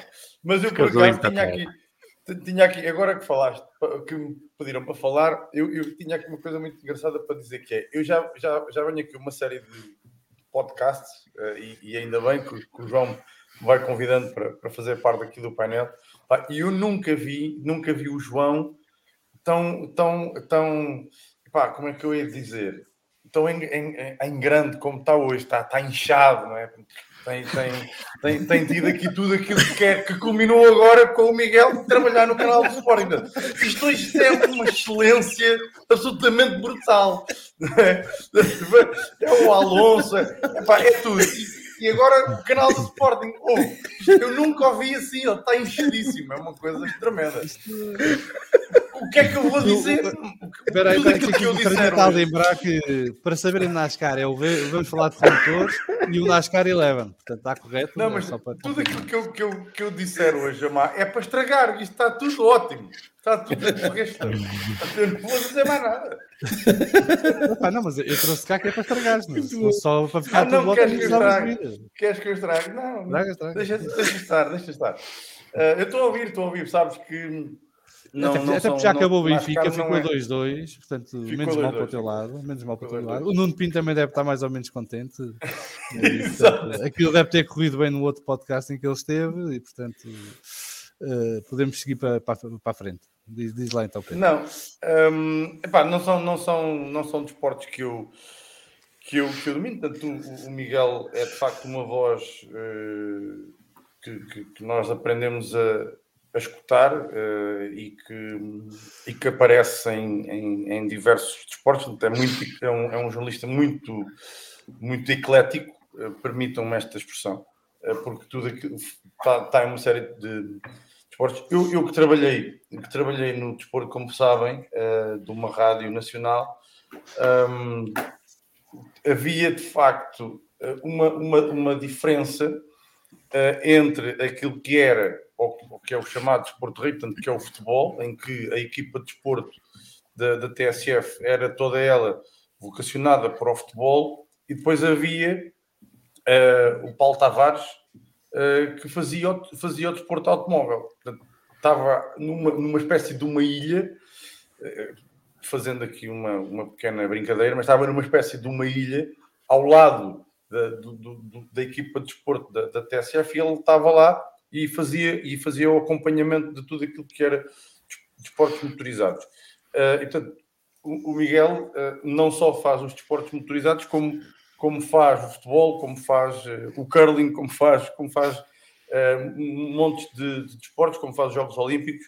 Um, e eu acho que é preciso ter uma capacidade absolutamente brutal enquanto, enquanto jornalista, homem de comunicação, eh, que, para, para hum, poder fazer com, com hum, a confiança que ele faz e transmite, com o saber que tem de cada uma das modalidades, de cada um dos desportos que acompanha e que narra, eh, para nos transmitir tantos e tantos dados que nós, em desportos que dominamos menos, ficamos a, conhecer e a conhecer até historicamente eh, eh, eh, eh, o, que, é que, se passou, quem é que ganhou medalhas, quem é, que- quem é que teve os melhores tempos aqui há uns anos atrás e por aí fora. Portanto, todo esse, toda essa história que é criada à volta dos desportos que ele, que ele narra, eh, dá-lhe de facto, eh, ou melhor, mostra de facto que ele tem uma, uma capacidade extraordinária de, de trabalho, uh, porque é preciso trabalhar muito para apresentar com qualidade e muita categoria uh, aquilo que nos entra em, em áudio uh, pela casa dentro. Dá muitos anos esta parte. Uh, e portanto é alguém que eu, que eu admiro, que não conhecia a cara, como, é, como muitos de nós.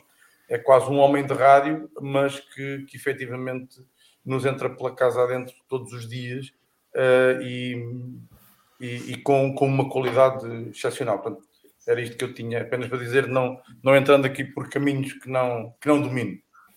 Não, mas só, já agora só para esclarecer, eu estou contente hoje porque é o último episódio em direto do mês de Fevereiro.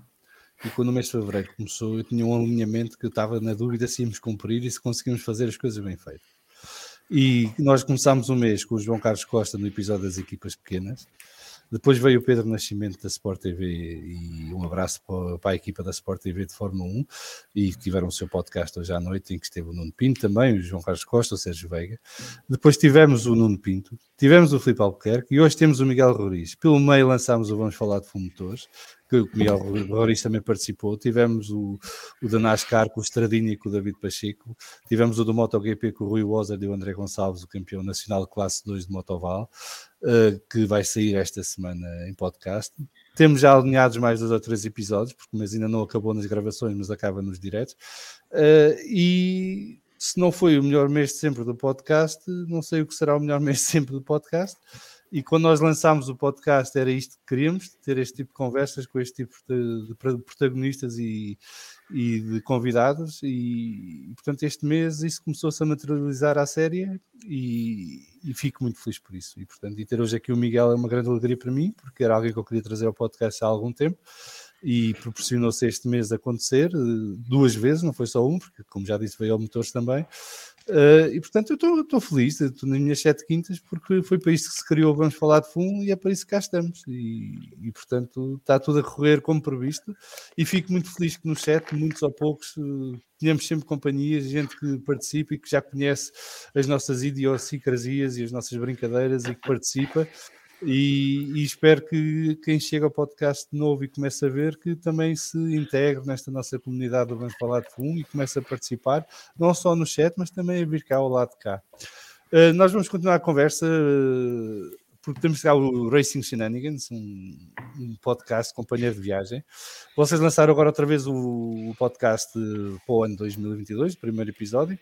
Uh, Falem-nos um bocadinho dos vossos planos e dos vossos projetos e onde é que vocês estão, porque vocês também estão a crescer e chegaram agora aos vossos 300 seguidores no, no Twitter uh, e, e têm um anúncio para fazer. Não sei se já fizeram nas redes sociais ou não, mas se não tiverem feito, podem fazer aqui o anúncio que vamos ficar todos contentes quando souber.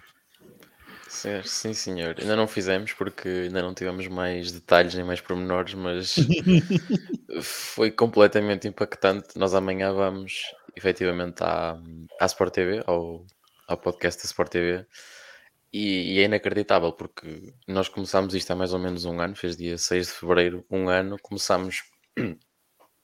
Começou por ser uma manhã eu virei-me para, o, para o Daniel e disse-lhe: Olha, e se fizéssemos uma antevisão à temporada de Fórmula 1? Ele, ok, pode ser.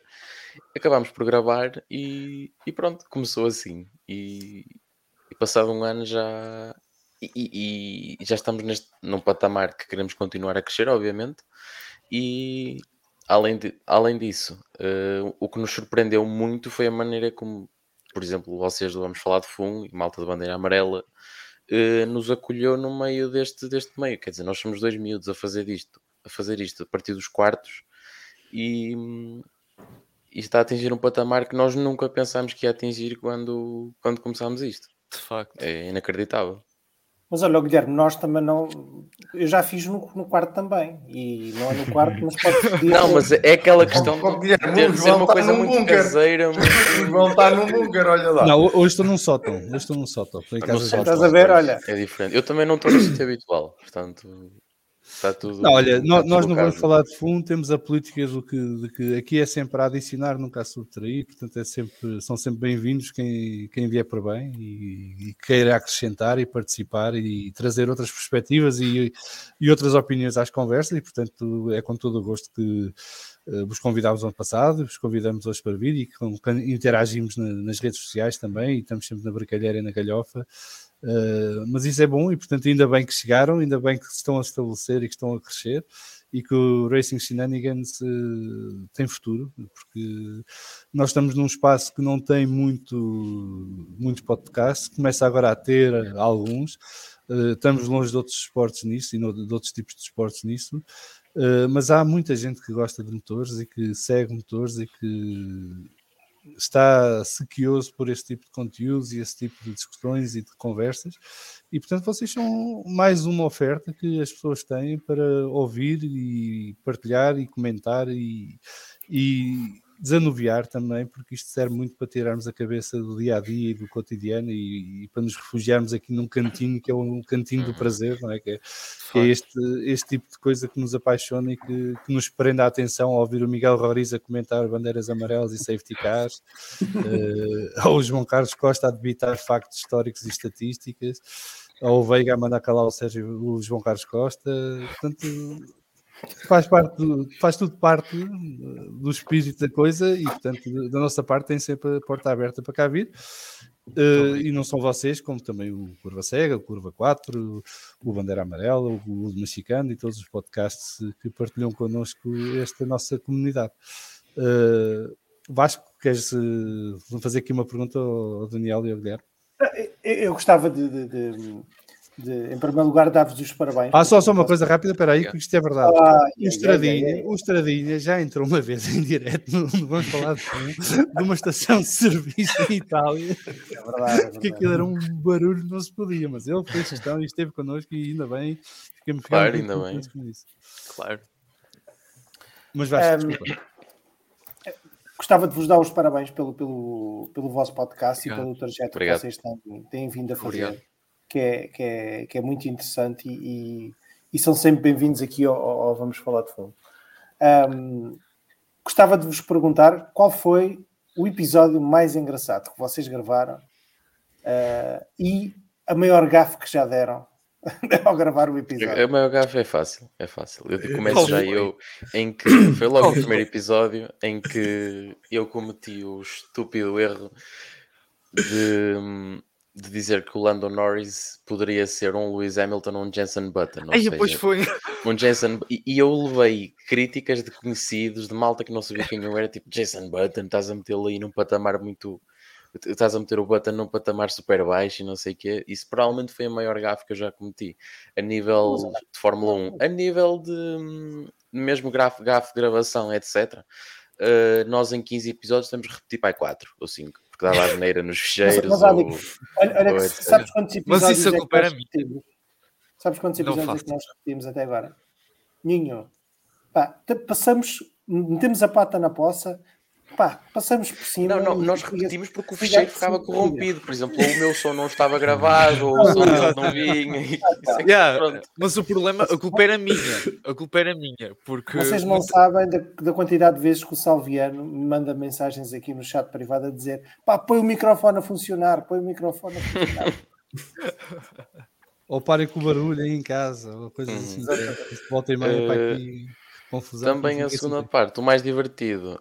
Um, nós temos, nós tentamos sempre dar um momento de diversão. Falamos, uh, temos momentos divertidos e momentos sérios. Uh, dos mais divertidos, se calhar foi possivelmente o último, porque convidámos, tivemos também um uma, uma convidada e, e estávamos mesmo pronto, a convidada está tá aí precisamente agora, que é, que é a Carolina Souto Tassis.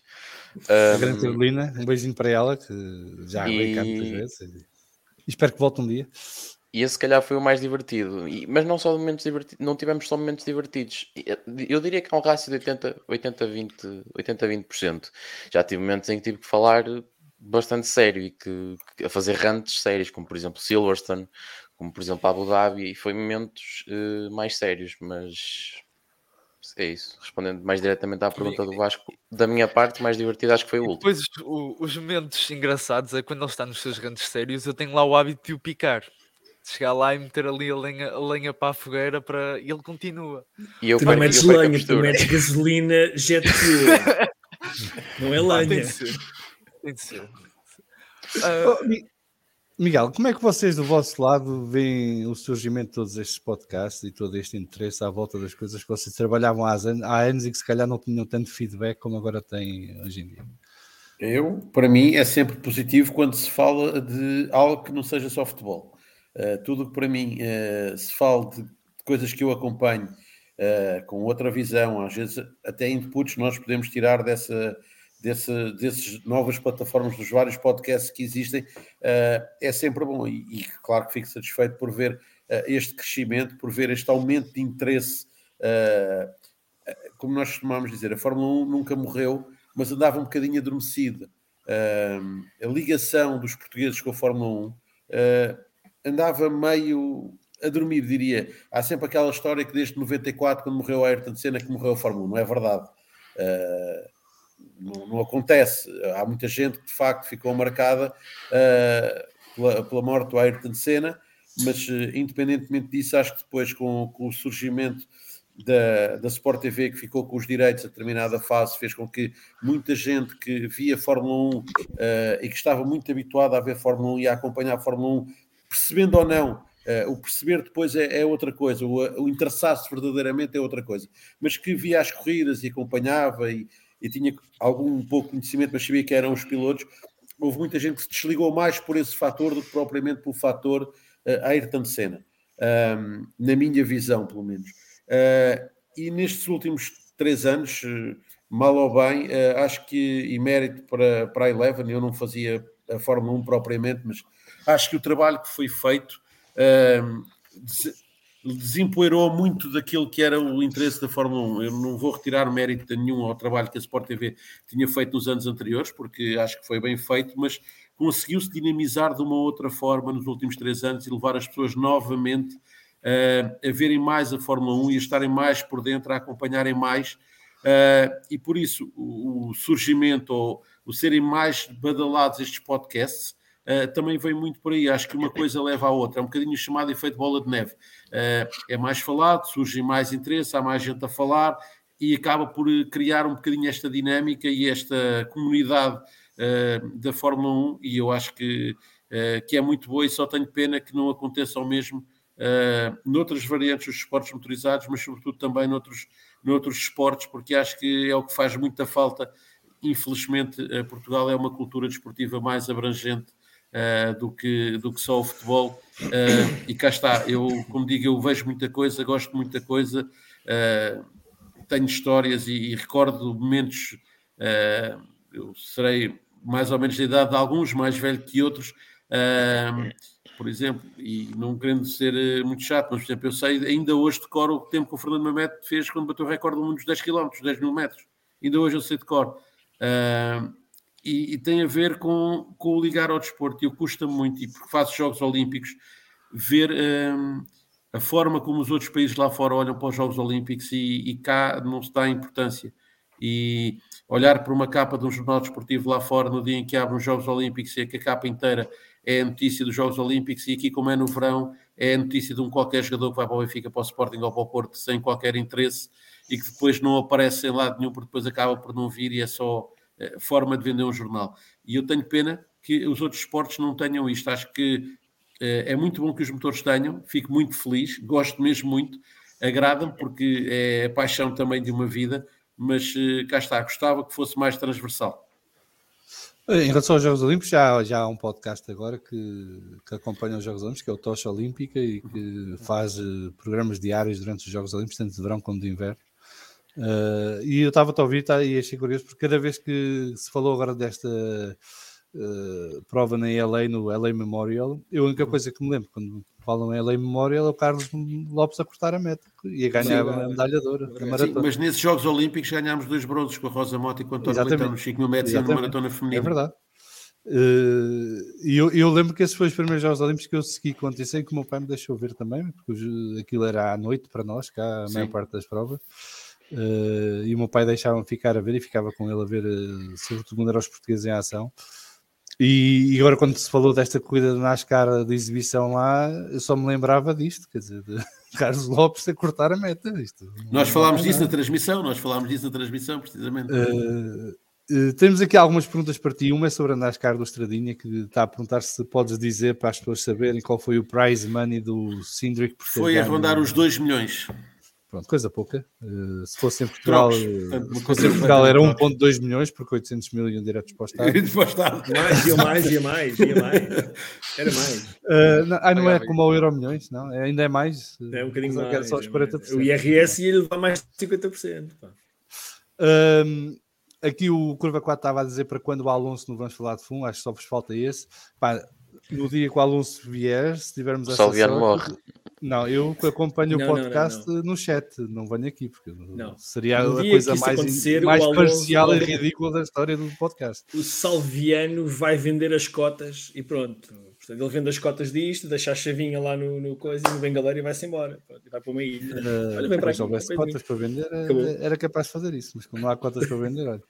Pá, não, assim, uh, eu, eu, eu nestas coisas sou, sou um gajo muito frio e, calculista, e eu acho que faria um péssimo serviço ao podcast se o Alonso viesse cá e eu estivesse. Uh, portanto, seria o episódio que eu estaria do lado de lá a comentar no chat, em vez de estar do lado de cá a, a liderar a conversa, deixava isso para o Vasco, para a Inês, para, para o Pedro Lagareiro, para o Pedro Filipe, para o Marcelo, que seriam mais uh, imparciais do que eu e poderiam ter uma conversa própria com o Alonso. Se fosse eu, era só aqui, pá, tu és o maior, tu és o maior. Legislação total. não, não tenho mais nada a dizer, tu és o maior.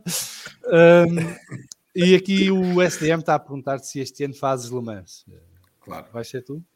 Sim, até porque vocês Vou agora eu? perderam o João Carlos Costa. Não, não é? é assim, já no ano passado nós dividimos eh, as 24 horas de Le Mans eh, em dois turnos eh, por eh, questões eh, nossas e, portanto, acabámos por dividir aquilo em dois turnos. O João fez com, os- com o Ricardo o início e depois a parte final e eu fiz com o Vítor eh, ali as horas da madrugada. Eh, este ano ainda não sei como é que, como é que vamos organizar, mas naturalmente que, que irei estar a fazer a transmissão. Eu já tive antes de entrar no Eurosport, por exemplo, no sábado às 6, 7 da manhã para fazer, começar por fazer o warm-up e depois aquelas corridas de contorno e sair do Eurosport no domingo às 8 da noite depois de ter feito o resumo. Já me chegou a acontecer estar lá tipo 36 horas enfiado, não Mas permanentemente vocês têm lá, uma, têm lá umas caminhas assim. Não, dava achas jeito, que mas é não hora? temos. Não achas que é Não, não temos, não temos. Aliás, já pedi, já pedi precisamente para trocarem o sofá que lá está, que o sofá que lá está é um que foi de uma ação aqui há uns anos no Algarve por causa de um, de um torneio qualquer de ténis, acho que era uma coisa por causa do US Open, para promover o US Open. É um torneio, é um sofá que são basicamente bolas de ténis, é um sofá de bolas de ténis que é super desconfortável eh, e que não dá sequer para uma pessoa se esticar lá. E portanto eu já disse que o ideal era trocarem aquilo por um sofá como deve ser, porque às vezes, não é só a mim, mas eh, por exemplo, quando são os torneios de ténis à noite, tanto o Open dos Estados Unidos como o Open da Austrália, os colegas que fazem o ténis também poderiam aproveitar para, para se esticar lá um bocadinho a descansar. Bem, vamos entrar agora aqui na especialidade da casa. Hoje começaram os testes de Fórmula 1 em Barcelona, os, os famosos shakedown, mas que são os testes. Eh, Ou seja, são os testes de antigamente, em que não havia cobertura televisiva, mas que agora toda a gente acha que passaram a secretos, porque quem não sabe, antigamente nós recebíamos a informação dos treinos como os recebemos hoje. Portanto, eram alguns Não, não, estavam live timing havia, atenção. Havia No final do dia. não Havia havia era aquelas no coisas- site. Não havia site. não, não, mas nem havia, hoje em dia, de hora a hora temos a atualização dos tempos, nem disso tínhamos isso. Ah, não, havia, havia. era, eh, o Autosport fazia uma coisa gira, que eles faziam uma espécie de live chat no site deles. Sim, mas E isso os gajos iam metendo os tempos à medida que iam saindo. Não havia, era só tinhas é que esperar pelo fim da sessão para veres a tabela de tempos Pois, toda completa. Uh, portanto, isto hoje foi um bocadinho um luxo comparado com esses tempos. Uh, mas a verdade é que, surpreendentemente, de- das 10 equipas, 8 conseguiram fazer mais de 100 voltas com os seus carros e não tiveram problemas de maior, portanto, são coisas por menor ou coisas pequenas e fáceis de resolver. Só a AS e a Alfa Romeo é que andaram menos. uh, tiveram mais dificuldades, mas isto num ano em que muda o regulamento e em que, por exemplo, a Alpine tinha um motor completamente novo para testar em pista, eh, a mim surpreendeu-me, eu esperava mais dificuldade eh, neste primeiro dia. Eh, eu não liguei muito aos tempos que fizeram por volta, mas eles estiveram ali todos na casa dos dois segundos entre si, portanto não é nada do outro mundo, portanto acho que eles vão estar todos mais, mais perto do que estiveram noutros anos. Um, mas eh, não sei, eu acho que a Fórmula 1 começa a chegar a um patamar de profissionalização e de apuro técnico que já, já é difícil derrubar as capacidades desta gente, porque mudar os regulamentos de forma tão drástica e eles chegam ao primeiro dia e está tudo a fazer 100 voltas ou quase dois grandes prémios ou mais. Uh, como é que tu vês isto, Miguel? Que estamos habituados a outras coisas nos primeiros dias de teste de inverno.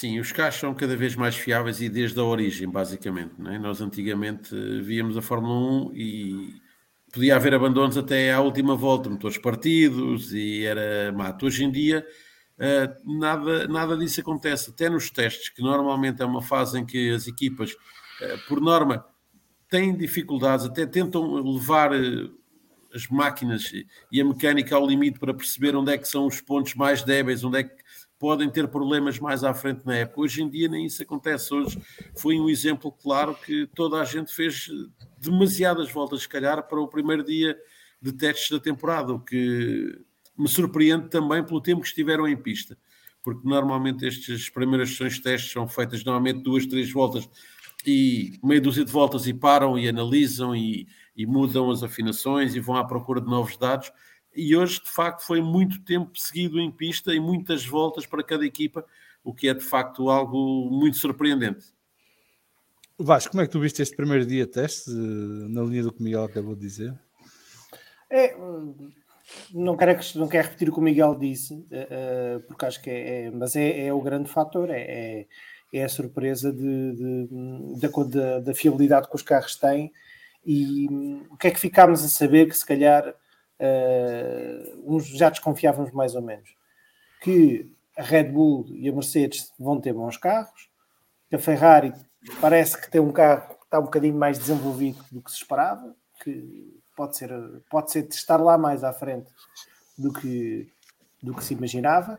Que a Alpine tem um carro que também, é pelo menos fiável é, um, e que está toda a gente em forma. Uh, uh, eu acho que é a grande a grande, a grande interpretação que se pode tirar deste primeiro dia é, é isso, é que os carros estão, estão, estão fiáveis, estão a andar bem, e isto hum, eu acho que está bons indicadores hum, para o início da temporada, Uh, e, e, um pouco, eu sei que é tudo diferente, pneus, carros, uh, existe uma série de coisas diferentes que baralha tudo isto, mas já no passado tivemos a mesma coisa e garantiu, isso foi de alguma forma garantia que, que, que, as coisas estavam equilibradas e que existe e que, que, vai ser competitiva. Portanto, pelo menos temos esse bom indicador que os carros podem estar competitivos e que não vão existir, uh, se calhar, grandes diferenças. Mas eu acho que é muito cedo para, para, para, tirar, para tirar conclusões definitivas.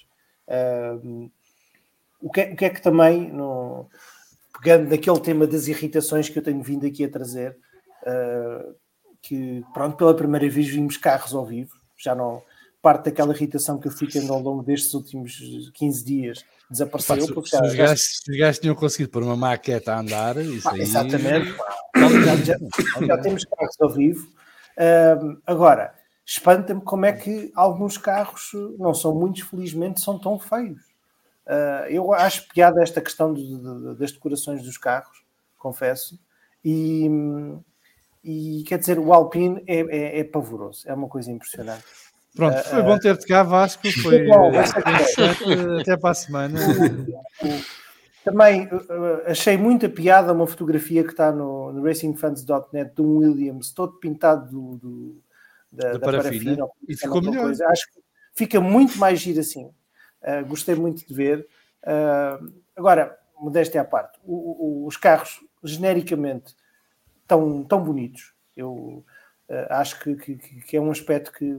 Porque para, para quem não conhece tanta Fórmula 1, esta questão estética é importante.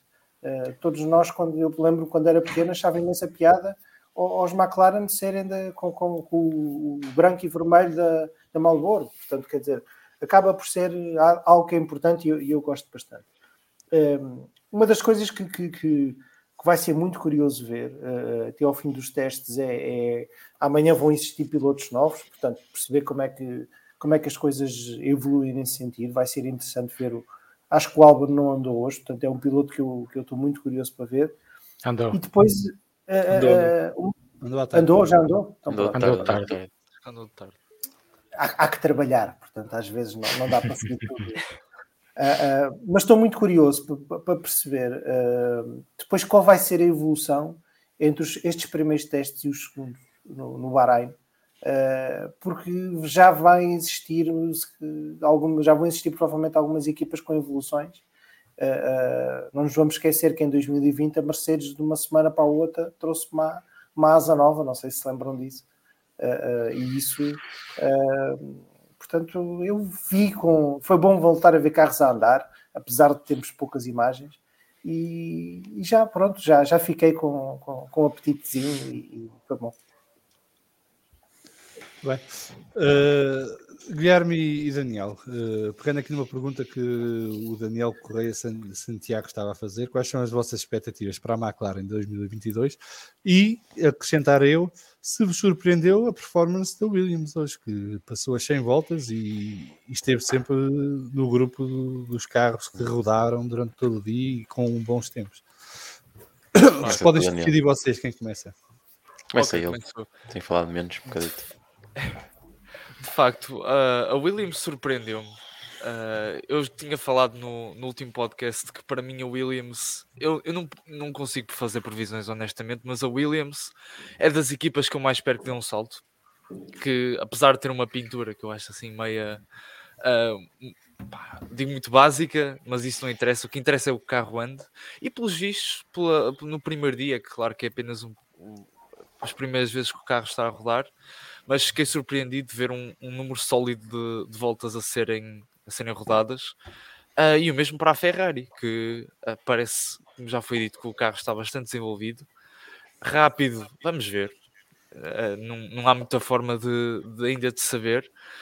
no entanto, a, a, Ferrari e a McLaren é que parecem estar. Agora, pegando na, na pergunta do, do, Daniel Correia Santiago, a McLaren, na minha expectativa, é que continue o, o, grande trabalho que eles têm feito de, de, recuperação nos últimos anos e de se consolidarem como um, estarem sempre candidatos aos pódios, não ser apenas uh, corridas, algumas corridas sim, e quando o carro uh, está para lá virado, mas sim darem aquele passo que ainda falta e para a Ferrari a mesma coisa.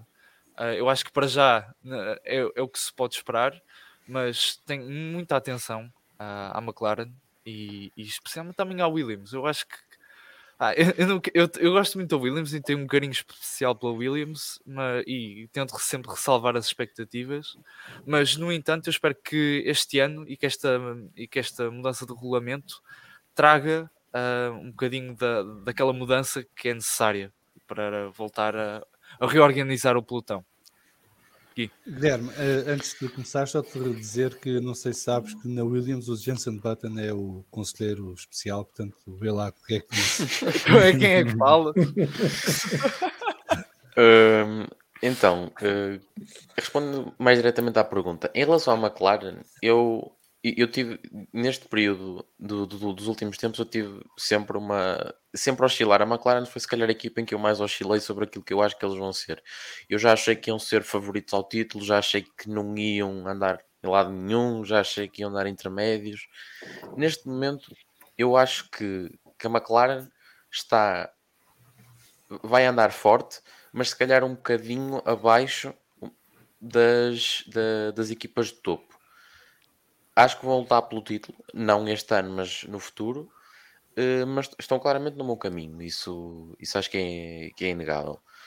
Agora, para 2022, um, ehm, concordo com o que disse ali o Daniel. Acho que as expectativas é, é pódios. Título acho complicado, mas, mas pronto, é isso. No, a nível de, da McLaren é os pódios. O Williams, um, ehm, acho que o Williams vai dar um salto em relação ao que tem sido a nível do, do, dos últimos anos, que todos sabemos o que foi o Williams em 2019, o Williams em 2020, e vão dar um salto em relação a isso, e, mas também não vão dar um salto suficiente para andar a lutar por, por pódios. Eu, fazendo uma analogia, acho que o Williams este ano vai ter o papel que teve uma equipa como, por exemplo, a Alpine Renault em 2019-2020 andar ali, se calhar, às portas do pódio, mas também bastante distante do, dos carros que ficam pelo Q1 e, e muitas vezes pelos lugares mais baixos do, do Q2. Muito bem. Pedro Lagueira, tu que agora és um homem mais virado para os touros, um, o que é que tu achaste? Porque hoje finalmente vimos os Red Bull, uh, para além dos Alpha Tauri, que, que, para mim o carro mais bonito este ano é o Alpha Tauri, já que falámos dos carros bonitos. Eh, eu sei que é monocromático, só tem duas cores e não sei o que e tal, mas acho que o carro é lindíssimo, tem tanto de desenho como de, de imagem, então visto de cima é fantástico. Mas como é, que- como é que tu viste eh, a apresentação hoje do, do novo Red Bull? Olha, eu não, eu não vi, porque estive a trabalhar, que é, que é uma chatice. Não dá, não dá, disseste que estiveste a ver os touros, disseste que estiveste a ver os touros, não estou a Fui perceber. dar, fui, dar, fui dar palha e água aos animais, né? tenho, tenho, essa, tenho essa, Isso também é trabalho, pá. esse trabalho agora, todos os dias, desde que os animais foram colocados ali na rotunda, tenho que lá ir de manhã e depois à noite dar, dar palha e água aos Mas, animais. mas ração. diz lá onde é que é a rotunda, que é para as pessoas saberem e para poderem ir ver. É à entrada, é à entrada de Benavente, tanto quem vem, quem vem do lado de Samora Correia ou quem vem ou quem sai da, da, da A13, da autoestrada, eh, para entrar em Benavente, portanto é a rotunda, a rotunda maior do, do município, é aqui na freguesia. E, e para Essa marcar, rotunda pós-bêbados vai ser muito boa, Pedro. Essa rotunda pós-bêbados vai ser muito contamos, contamos que amanhã já esteja, já, já esteja eh, iluminada, que é para, para se perceber bem que Ah, ainda não está animais são- iluminada, ainda não está iluminada. Não, não, tem a iluminação, a, a iluminação normal da- da- das colunas de iluminação pública que, que estão na, naquela zona da rotunda. Mas as figuras vão ser iluminadas, e, portanto vai, vai, vai ter uma visibilidade um bocadinho, um bocadinho melhor, para ninguém se assustar, pelo menos. Eh, mas aqui, aqui no Ribatejo é muito comum, é muito comum ter rotundas com condutores, portanto, quem, quem aqui passa e que seja aqui da zona não se vai assustar. Eh, pronto, eu não, não, não, não tive propriamente o, tempo que, que desejaria para poder acompanhar. Eh, tive aqui a fazer umas pesquisas pelos, pelo, pelo, pela internet, eh, a ver tempos e, e a ver algumas situações de, de interesse. Ahm, relativamente eh, àquilo que, que- que já foi dito aqui, eu partilho inteiramente de- de- das opiniões. Portanto, acho que foi, foi uma surpresa eh, o- as voltas que foram dadas, eh, até, até pelos Red Bull. eh, já que falaste nos Red Bull, eu fiquei surpreendido, até porque foi o, o Max deu as voltas todas, não estou em erro, não é? Portanto, o, o- o total. O total o Max, de- de- o das- Alonso e o Norris estiveram sozinhos nos carros e os outros foram rodando entre eles. Um de manhã, outro de tarde. Pronto. Mas, mas, mas o eh, a Red. Bull foi mais voltas, foi, foi cento e tal voltas, não foi cento e, 147. 147 ou 137, eu vi uma coisa assim. Portanto, foi, foi, foi muito mais que, que qualquer um dos outros que também estiveram sozinhos. Fiquei surpreendido também por isso. Hum, comparativamente a, a alguns tempos que vi, portanto, o tempo mais rápido do dia, vale o que vale, mas foi, foi, foi McLaren e depois foi, foi, Os Ferraris. foi, Os dois Ferraris. foi Ferrari, foi, o- Yeah. foi o Leclerc e o Sainz, penso que é assim, e foi o Lando na- no McLaren. Um, o, Red Bull andou muito cá para trás, também retivo daquilo que vi, que, e lá está, isto vale tudo o que vale, né? eu é o primeiro dia, portanto, muito ainda vai mudar até o primeiro grande prémio, como sabemos. Um, mas também retive, retive que o Russell também, no- nos tempos que fez, também ficou mais acima do que, do que o Lewis, também Em retive isso. quarto. Um, e portanto, uh, mas tive, tive essa, Re- essa- Retiveste, retiveste porquê? Porque achas que isso é revelador de alguma coisa? Não é revelador de nada, retive apenas Vasco, porque nós partilhamos todos, partilhamos todos, já não é a primeira vez que aqui o dizemos, partilhamos todos que o, o- o Russell é sobrevalorizado naquilo que é a imprensa britânica. Achamos que. Aliás, houve logo uma série de tweets e, e notícias que o Russell que eu- já está em primeiro. E depois reparei que no final do dia, quando foi o Lando Norris a ficar em primeiro, Lando Norris em primeiro. Não, ninguém, Claro. ninguém, ninguém, É, ninguém pô, fez. Basta Ninguém- só. basta Exato, é uma só- nota de rodapé, não é? Uma nota de rodapé é uma coisa. Eu, eu sou assim. suspeito para dizer isto, mas eh, acho bastante hilariante e bastante engraçado quando me dizem, até mesmo eh, fora do, do universo de redes sociais, me dizem, ah, prepara-te porque o Hamilton este ano vai ficar eh, completamente, vai levar uma, uma coça do Russell. Eu dá-me O Hamilton este ano vai ser campeão. O Hamilton este ano vai ser Dá-me campeão. vontade de Se rir, tiver muito carro, se sinceramente. Exatamente. A minha única dúvida poderá ser essa. Porque se eh, o Mercedes for um carro competitivo, a Mercedes é campeã. Pois também tenho essa ideia. Eu mas, mas espero tenho bem que ideia- não. Eu espero mas- bem que não. Eh, não tenho grandes dúvidas que se o carro for rápido, a Mercedes é campeã. Eu vou pôr Porque- pipocas a fazer, eu já venho. Vou pôr pipocas. Não, não, é, não, Exato. Pedro, não, é, é- é assim, acho Não, que a não, forma, Miguel, eu como- estou contigo, eu estou contigo. a, a forma como a Mercedes abdicou do título do ano passado tem água no bico. Ah, ok, vais Mercedes por, esse, vais por caminho. Isto tem muito a ver com Eu- a conferência de imprensa isso- 2 do Hamilton, que não vais falar não, não, hoje. tem a, ver com, tem a ver que é assim, a Mercedes, a forma como o título é perdido, a forma como a Mercedes abdica de sequer tentar eh, argumentar, e a vantagem era toda da Mercedes, por aquilo tudo que se percebeu, eh, se a Mercedes tem levado o protesto até ao fim, muito previsivelmente ganharia.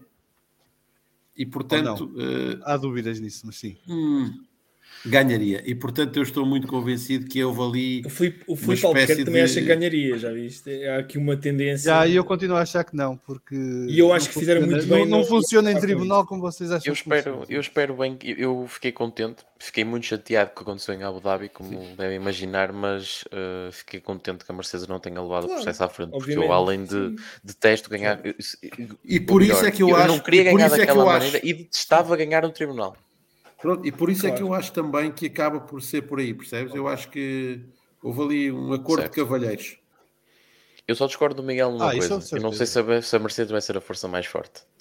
Pronto, a minha dúvida também será aí, percebes? Mas se o carro da Mercedes nesse for. eh, eh, Vai estar lá em ali- cima, não tenho dúvidas. Agora, se vai Pronto, ser a mais forte, Eu, eu, eu, eu concordo com o que o João já disse, já disse aqui, é, é, disse até ontem no, no podcast da Sport TV também. Ahm, também estou com ele e, e por aquilo que, que- do pouco que tive tempo para, para, para, para ver, e lá está, vale o qual, mas os, os construtores este ano, ah, à partida, ah, estarão, estarão um passo ou meio passo, se quisermos, mais à frente do que os outros todos. Ahm, e, e- e, portanto, ahm, os construtores, perceba-se, eh, as equipas que, que- que têm o seu próprio motor. Eh, e, e- e- isso será eh, em, em- naquilo que é tudo novo, eh, em, que, que é uma, em que é uma espécie de tábua rasa, será, será uma vantagem. Eu partilho isso com, com que o João já disse aqui algumas vezes. Ahm, vamos ver se assim será, mas também, também é a ideia que tenho para o campeonato deste ano. Ahm, Não, mas, por exemplo, houve muita gente que estava à espera que a Red Bull aparecesse a sofrer porque dedicou-se a 100% ao campeonato 2021 e que o carro deste ano ia sofrer. E eu, por acaso, acho que é o melhor carro do que vi hoje. E pronto. Fico por aqui. Não tenho muito mais dados para, para analisar. Mas do que Pois hoje, não há parece-me dados.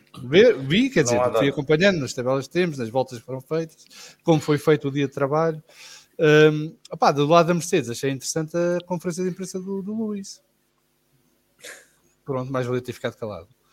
Uh, mas já começou a guerra do condicionar as decisões futuras dos Eu achei, eu e achei mais interessante andarem com. Eu achei mais interessante andarem com um capô motor de manhã e um capô motor diferente à tarde. Achei isso muito mais Ah, interessante. pois, porque eles, Essas mas isso não foi balelas- caso único.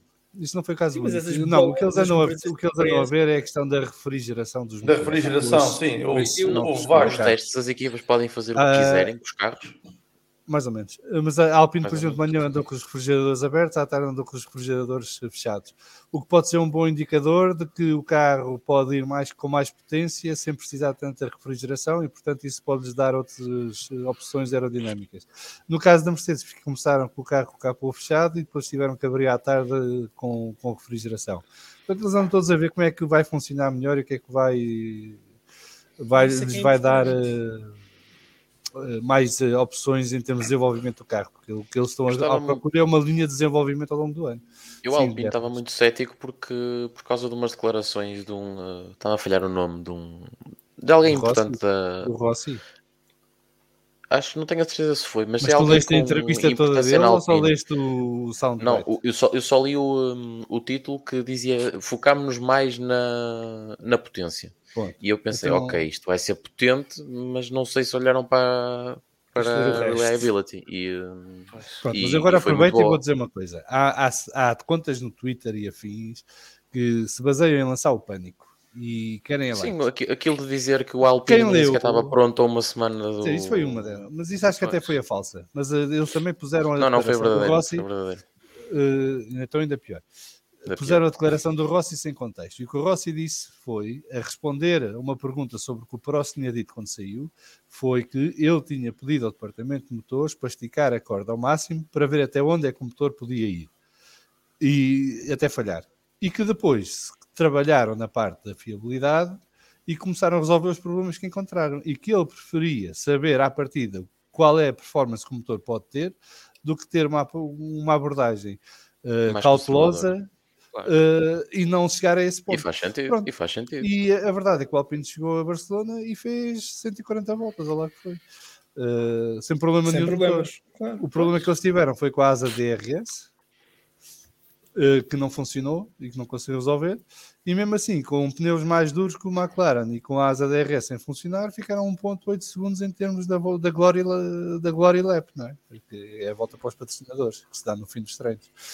Eh, que também não representa nada, mas pronto, é só um indicador giro.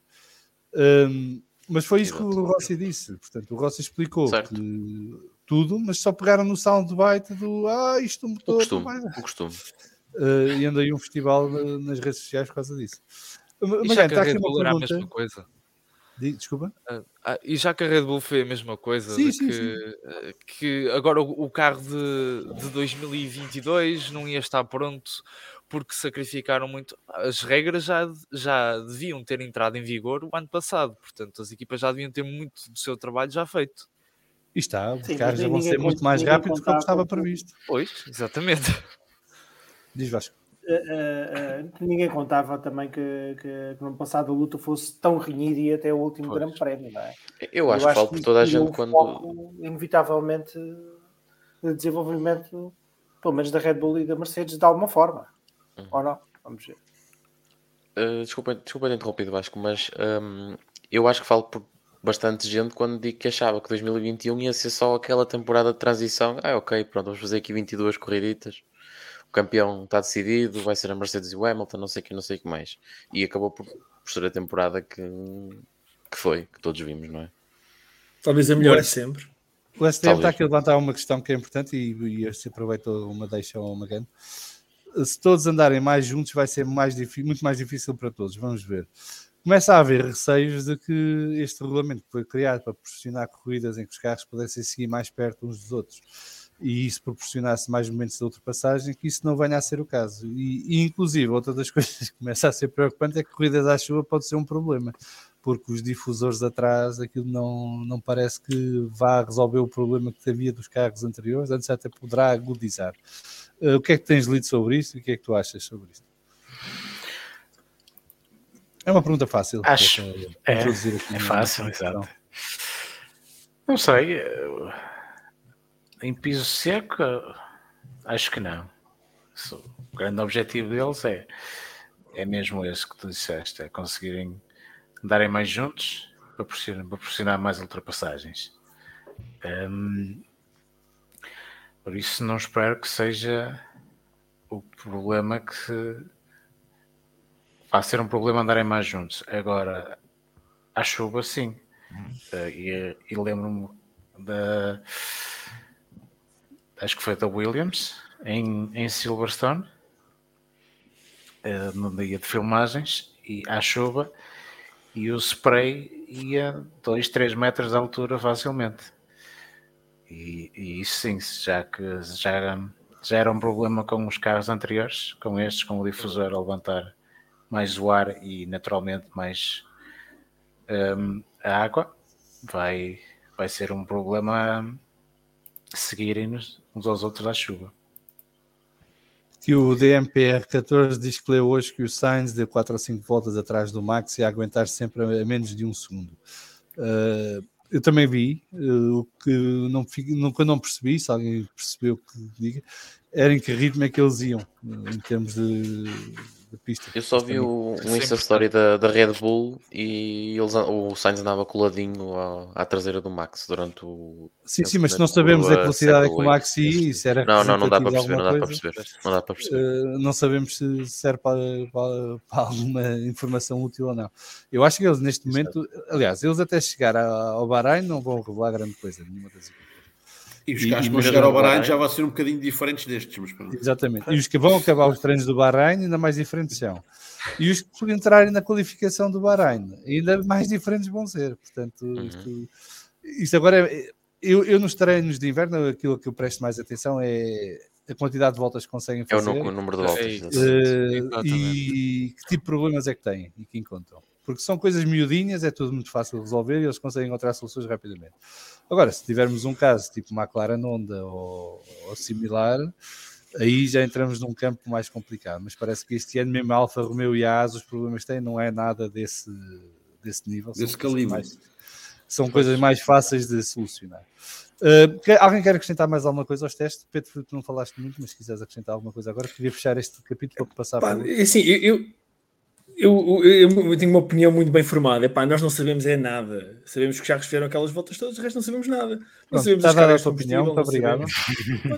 Move on. Mas os testes, os testes têm precisamente esse problema. Nós especulamos muito, mas ninguém sabe exatamente o que é que se passa. Exatamente. É Aliás, eu tudo, especular com base no que há. É, Eu- eles dizem, demos X voltas, ok. Quem é que como tinha mais combustível ilha, nas voltas que deu? ilha, as, Exato. Programas? Que programas é que estavam a fazer? Que Claro, trabalho é que estava cada um a desenvolver? As coisas demoram muito a chegar aqui à ilha onde eu moro. Portanto, eu mandei vir uma bola de cristal da China, mas ela não chegou ainda. Portanto, epá, não faço a mais pálida ideia.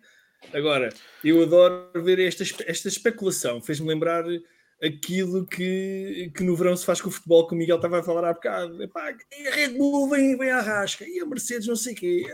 Ah, bullshit, é treta, meu. Nós não sabemos é nada. Sabemos que o Max fez 147 voltas, não sabemos a que ritmo, com, com carga, não, pá, não sabemos nada. Portanto, sobretudo com, com, com, com testes tão, com shakedown, desculpem, ainda a FIA nos processa, ah, tão secretos e sem câmaras e sem, só com teleobjetivas, a tentar discernir e a procurar likes e cliques no Twitter.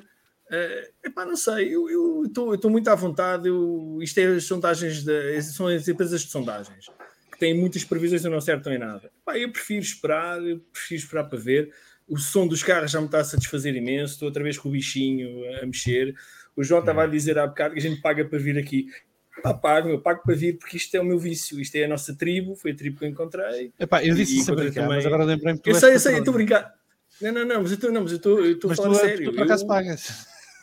Está bem, pá, mas uh, isso não interessa, não, não, não vem ao caso. Agora, eu. Bem, vem, porque eu assim dizer- aproveito para promover o nosso Patreon, patreon.com.br BFF1 e quem puder apoiar o podcast pode visitar essa página e escolher um dos de- tipos de subscrição que nós oferecemos. Começam num euro, que é uma coisa caríssima por mês, eh, e assim ajuda o podcast e a manter os nossos meios de produção e a aumentar a capacidade do podcast para acomodar mais eh, coisas como o Vamos Falar de Fumotores e outros projetos que estamos a preparar para lançar durante o ano. Feito o plug, eh, Pedro, podes continuar. Não, não, Só não sabes tinha muito mais nada, para sabes. dizer. Só queria, não, só queria dizer, queria voltar um bocadinho atrás e fazer referência a uma coisa que tu disseste deste espaço, estes podcasts todos que têm aparecido. Epá, eu, eu, eu falo por mim, eu até ter descoberto o, v, o, o Vamos Falar de Fumo, Bandeira Amarela, mais recentemente o Racing Shenanigans e outros. Epá, eu sentia-me completamente a pregar no deserto. Foram 40 e tal anos a pregar no deserto, literalmente. E descobri a minha tribo. Ah, e agora é isto. Eu sempre puder mandar uma boca no YouTube ou, ou aqui ao vivo, vou, vou participar e é disto que eu gosto. Portanto, queria dar os parabéns aos dois millennials que temos aqui, que epá, sou fã, gosto e, acho que a perspectiva que vocês têm também é muito giro. Os Obrigado. testes, epá, não sabemos nada, portanto... O João Neto está aqui a elogiar. Pedro, a dizer que alguém que percebe disto, grande Pedro. Mas isso foi... Eu acabei de lhe mandar uma mensagem para ele dizer isso. Acho bem. Epá, tu continua aí a pagar a malta toda que o Estradinha diz que só sabe que alguém na segunda-feira disse que a Mercedes já está na frente e isto ainda nem começou e portanto mais um Claro. plug, vão ouvir o episódio com o Filipe Albuquerque, ele conta lá coisas sobre o que sabe desta nova temporada de Fórmula 1. Eu, como já disse, para mim o carro mais forte é o Red Bull, foi o que deu mais voltas. Pronto, amanhã se me perguntarem quem é, eu, veremos. O meu barómetro é voltas dadas. Quer é carros a rodar sem parar, sem, parar, sem problemas, porque isso é, o melhor indicador nesta fase. Não houve nenhuma bandeira vermelha. Não houve nenhuma. Não. Acho que não. Aqui o Frederico Orme está a dizer, está a perguntar se alguém reparou na grande diferença do som do motor da Alpine. Brutal. No ano passado parecia um aspirador.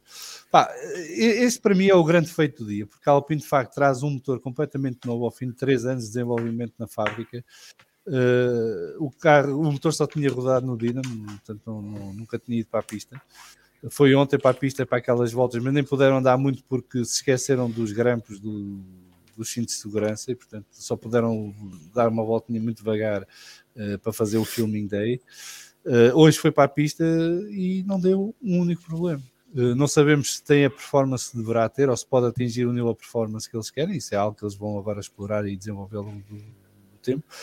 Eu houve um facto que, que, me despertou curiosidade, porque eu segui com mais atenção os treinos alpinos, naturalmente, porque tenho um fraquinho pelo Alonso. Uh, e eles Mas tiveram um fraquinho. Um fraquinho. Ninguém tinha percebido. Uh, epá, é para não chocar a moto que está a chegar agora ao podcast, Epá, mas a questão é que todos nós temos os nossos pilotos que gostamos mais. Ah, pá, mas é assim, eu, eu já disse aqui, eu já disse aqui, eu já disse aqui já, e volto a dizer, eu gosto deles todos. Posso gostar mas... mais de uns do que de outros. Uh, e há coisas que me irritam em todos, quase, mesmo no Alonso. Uh, agora, o que eu acho que para mim o melhor que me estas medidas é o Alonso, uh, e portanto sigo com mais atenção a carreira dele do que a carreira de outros. não, e o que me surpreendeu hoje é que o Alonso faz um tempo na casa de 1,23,3 de manhã, logo na primeira hora, e depois dá mais 70, 80 voltas sem melhorar o tempo. O que para mim é um indicador que eles andaram a tentar criar ali um ritmo constante durante os treinos para recolher dados e, claro. e testar sensores e ver se o motor está a funcionar como previsto e tudo mais.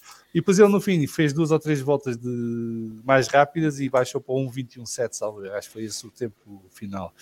Uh, mas isso foi só para dar um cheirinho e para forçar mais um bocadinho a coisa. Portanto, também estou curioso para ver o que é que o Ocon vai fazer com o Alpine, porque já vai pegar no carro no outro patamar e portanto eles já vão começar a testar outras coisas. Pá, e vou acompanhando por aí, não estou, não olho, pá, eu lembro de um ano, já, acho que foi 2014, que a Ferrari fez o melhor tempo nos treinos de inverno. O carro de 2014 da Ferrari. sabe o que é que foi a Ferrari? É aquele carro mítico que tinha oversteer e understeer ao mesmo tempo. Ao mesmo tempo. Visto. Sim, sim. Uh... E, no, havia um onboard muito, muito engraçada da Abu Dhabi, na zona do, do hotel, em que se via claramente o carro a fugir de, de traseira e depois de frente ao mesmo tempo, o carro parecia que estava no gelo. É, o, o, Alonso estava ali a virar o volante para todos os lados que pudesse, porque o carro fugia por sempre. Mas e, o Alonso restou isso aquele disseste dos testes. Isso disseste dos testes também troca outra coisa que o Miguel disse. Nós não podemos tirar. Podemos tirar zero conclusões. Basta ver o ano passado os quatro pilotos mais rápidos, excluindo aquele que foi mais rápido nos treinos do, nos, nos testes do Bahrein, que foi o Max. Os três mais rápidos foram o Giovinazzi, o Tsunoda e o Ricardo. Sim, mas por exemplo, eu vou dar um exemplo. Do ano passado, nos testes do Bahrein, e o ano passado é típico, só houve uma sessão de teste e foram aqueles Sim. três dias no Bahrein. Tu saíste com a sensação de que a Red Bull ia entrar mais forte no campeonato. E entrou. No, no Bahrein ganha a corrida porque o Masi decide mudar as regras do jogo a meio da corrida e inventa cá limites na, na, curva 4 quando não havia limites na curva 4 até à volta 40 ou 45 da corrida. Uh, e depois, uh, por azar, é aí que o Max ultrapassa o Lewis e, e vai fora e é penalizado. Uh, mas o Red Bull era claramente o E depois é engenho. É, é, é, aí é, ultrapassa. É, e depois é, é engenho. Depois devolve logo. Não, no sítio onde, é, devolve logo. No sítio onde devolve, a forma que ele é que se desvia e vai para o lado sujo da pista, que ainda favorece Portanto, foi tudo só as neiras. Naquele momento foi tudo errado. Mas deixa-me defender o Max, deixa-me defender o Max. E, quem sabe, sim. sabe que ele não é o meu favorito. Mas ele aprendeu. Ele na Arábia Saudita sim, sim. foi. Exato, está a pensar nisso. Na Arábia genial, Saudita, pimba. Portanto, Max, claro. desculpa lá, Max, genial o que, ele, o que ele fez. Ele aprendeu com o erro. Isso é claro. é fantástico. Isso, isso é fundamental. Isso é o fundamental. É quando erras, não quis outra vez o mesmo problema mais à frente. Repara, eu adoro odiar isto, eu, eu adoro odiar estas situações. O gajo é sacana, pá. o sacana do puto é muito bom, meu. e agora? Eu tenho que viver com ele. Exato. Aqui um, um, um, beijo, um, beijinho para a Inês Correia, que está a mandar um beijo para o seu fã especial de Fórmula 1, uh, eh, que está entregue, o fã especial sabe quem é. Uh, mas vamos eh, só mudar aqui o diapasão na Fórmula 1 e falar um bocadinho de Eduardo Freitas. Eduardo Freitas, que vai ser então diretor de corrida, um dos dois diretores de corrida da Fórmula 1 este ano. Aproveitar que temos aqui o Miguel, que conhece muito, muito bem o, Eduardo Freitas e o seu trabalho, sobretudo do Le Mans. Uh, Miguel, o que é que parece esta nomeação do Eduardo Freitas para ser um dos dois diretores de corrida? O que é que achas que a FIA está a tentar fazer com isto? Porque não é à toa que escolhe o Nils e o Eduardo, e portanto. Uh, há um indicador claro de que quer introduzir um certo estilo de direção de corrida na Fórmula 1 bastante diferente do que tem sido até aqui. Uh, e se achas que o Eduardo vai ter uh, sucesso nesta sua nova tarefa? Primeiro que tudo, acho que é um enorme desafio para ele, porque passa para o campeonato com maior visibilidade. Uh, se calhar as pessoas, tirando quem segue tudo no desporto automóvel, sabe que é o Eduardo Freitas, se calhar os fãs mais puros da Fórmula 1 não sabem que é o Eduardo Freitas. Pronto, por isso é logo um tremendo desafio e vai ganhar uma visibilidade que não tem. Qualquer decisão que ele tome agora na Fórmula 1, uh, eh, menos, menos correta, vai ter um escrutínio como nunca teve nenhuma, se calhar, que tomou no WEC. E isso é sempre um, uma responsabilidade grande. Eu acho que ele está perfeitamente à altura. Ele demonstrou nestes anos todos, são 10, a memória não me falha, de diretor do, das corridas no WEC. Já fez, ele já fez, já era, já, e com muita experiência das 24 horas de Le Mans, que é, cá está, como falámos há pouco, se é um enorme desafio para os pilotos, é também um enorme desafio para toda a organização e para o diretor de corrida, porque são uh, centenas de decisões para tomar ao longo do fim de semana uh, e ao longo da semana toda, não é uh, uma decisão só, há muitas e às vezes algumas que nós nem nos apercebemos que tiveram que ser tomadas. A questão dos dois diretores por um lado eu consigo perceber, por outro causa-me alguma estranheza, porque vai ser difícil. Um, uma semana é uma decisão para um lado e outra é uma decisão para o outro em situações, se calhar, idênticas. Uh, e como são duas pessoas a pensar, podem pensar de forma diferente a mesma situação. Uh, e, e, vamos imaginar no limite que o Eduardo, numa semana, toma uma decisão que a nosso ver é correta e uh, penalizam o Red Bull porque a decisão correta é penalizar o Red Bull. E na semana a seguir a decisão, a situação é idêntica e a, e a, situação é igual e na nossa leitura se calhar devia ser penalizada a mesma Red Bull ou o Mercedes, aqui é completamente indiferente a quem, quem, quem estamos a penalizar. Um, e o diretor, o outro diretor toma uma decisão contrária, vai ser por criar alguma, alguma discussão percebo que o, que o Eduardo uh, e que há corridas que vão colidir com as corridas do WEC, ele vai continuar a ser o diretor do WEC e, portanto, não seria possível, uh, se calhar, estar em todas as provas. Uh, acho que é um passo claramente diferente ao que foi o Michael Massi, porque era basicamente tudo o que podia ser mal decidido, era mal decidido logo na origem, quer dizer, portanto, acho que esse risco não vamos correr. Um, mas tenho alguma curiosidade, sobretudo por isso, para perceber qual vai ser o estilo que os dois vão ter e como é que vão conseguir casar isso. Porque, como disse, são duas pessoas a pensar, por muito próximas que, por muito próximo que seja o seu pensamento e a sua forma de analisar e de ver as corridas, vai ser sempre mais complicado nesse sentido. E tu achas que esta história de haver um VAR agora que pode auxiliar o diretor de corrida a tomar decisões mais corretas e atempadas, que um dos grandes problemas que havia, não só com o Masi, mas também com o Whiting, era a demora na tomada de decisão. Muitas vezes, e não estou a falar do campo dos comissários, estou a falar Sim. do próprio diretor de corrida decidir se é bandeira vermelha, se é safety car, se o piloto devia ser reportado ou não aos comissários e tudo mais. E, e tu achas que havendo um VAR por trás isso pode de alguma forma acelerar o processo? Uh é mais uma, é mais uma pessoa a ter que decidir uh, e a ter que analisar. Uh, é a mesma coisa. Eu também acho que no futebol, em muitas situações, o VAR ajuda, mas em muitas também atrapalha. Uh, Sobretudo aqui... quando anula gols ao Sporting. não, não, eu não, eu nessas coisas sou, sou muito, cá está, sou muito profissional e portanto se tiverem que, que anular coisas, gols, seja a quem for, seja a quem for, se, forem, se for de forma correta, eu acho perfeitamente legítimo que assim seja. É uh, uh, e portanto, uh, nisso aí não, não me causa nenhum, nenhum problema. Mas ali, cá está, o facto de ser mais uma pessoa a ter que decidir ou a ter que tomar uma posição pode complicar. Eu, neste, eu na Fórmula 1 entendo, ou, e nas corridas automóveis, acho que há uma pessoa que manda. E quando começa a haver muita gente a mandar ao mesmo tempo, Quanto mais gente houver a mandar, maior é o risco de se atropelarem uns aos outros e das, e das, decisões não serem as mais corretas. Miguel, é foi isso. a pergunta que se calhar ficou por fazer ao Filipe Albuquerque na segunda-feira. O que é a opinião das provas diferentes né, para o mesmo campeonato? Eu, por acaso, foi daquelas que me falhou. Eh, como é que os pilotos veem também a potencial falta de coerência? Se com uma pessoa já é, já é fácil haver decisões diferentes em situações parecidas, é pá, com duas pessoas estamos quase estamos a, a, mais do que duplicar a probabilidade disso vir a acontecer.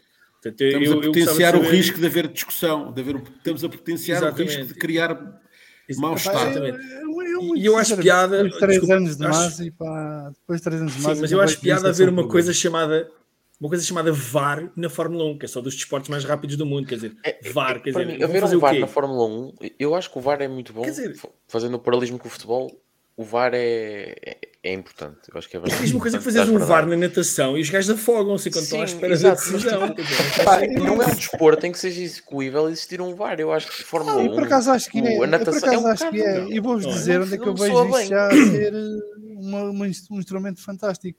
Mas que é aquelas ultrapassagens fora de pista no início da corrida, em que Exatamente. aquilo é uma balbúrdia, ninguém se entende. O diretor de corrida deixa passar muitas vezes, já está focado noutras coisas que estão a acontecer mais à frente. E isto pode haver aqui um VAR que pode intervir e pode dizer: atenção, que carro número tal passou o carro número tal por fora de pista ou fez uma manobra ilegal, e esse carro é penalizado muito mais facilmente e rapidamente.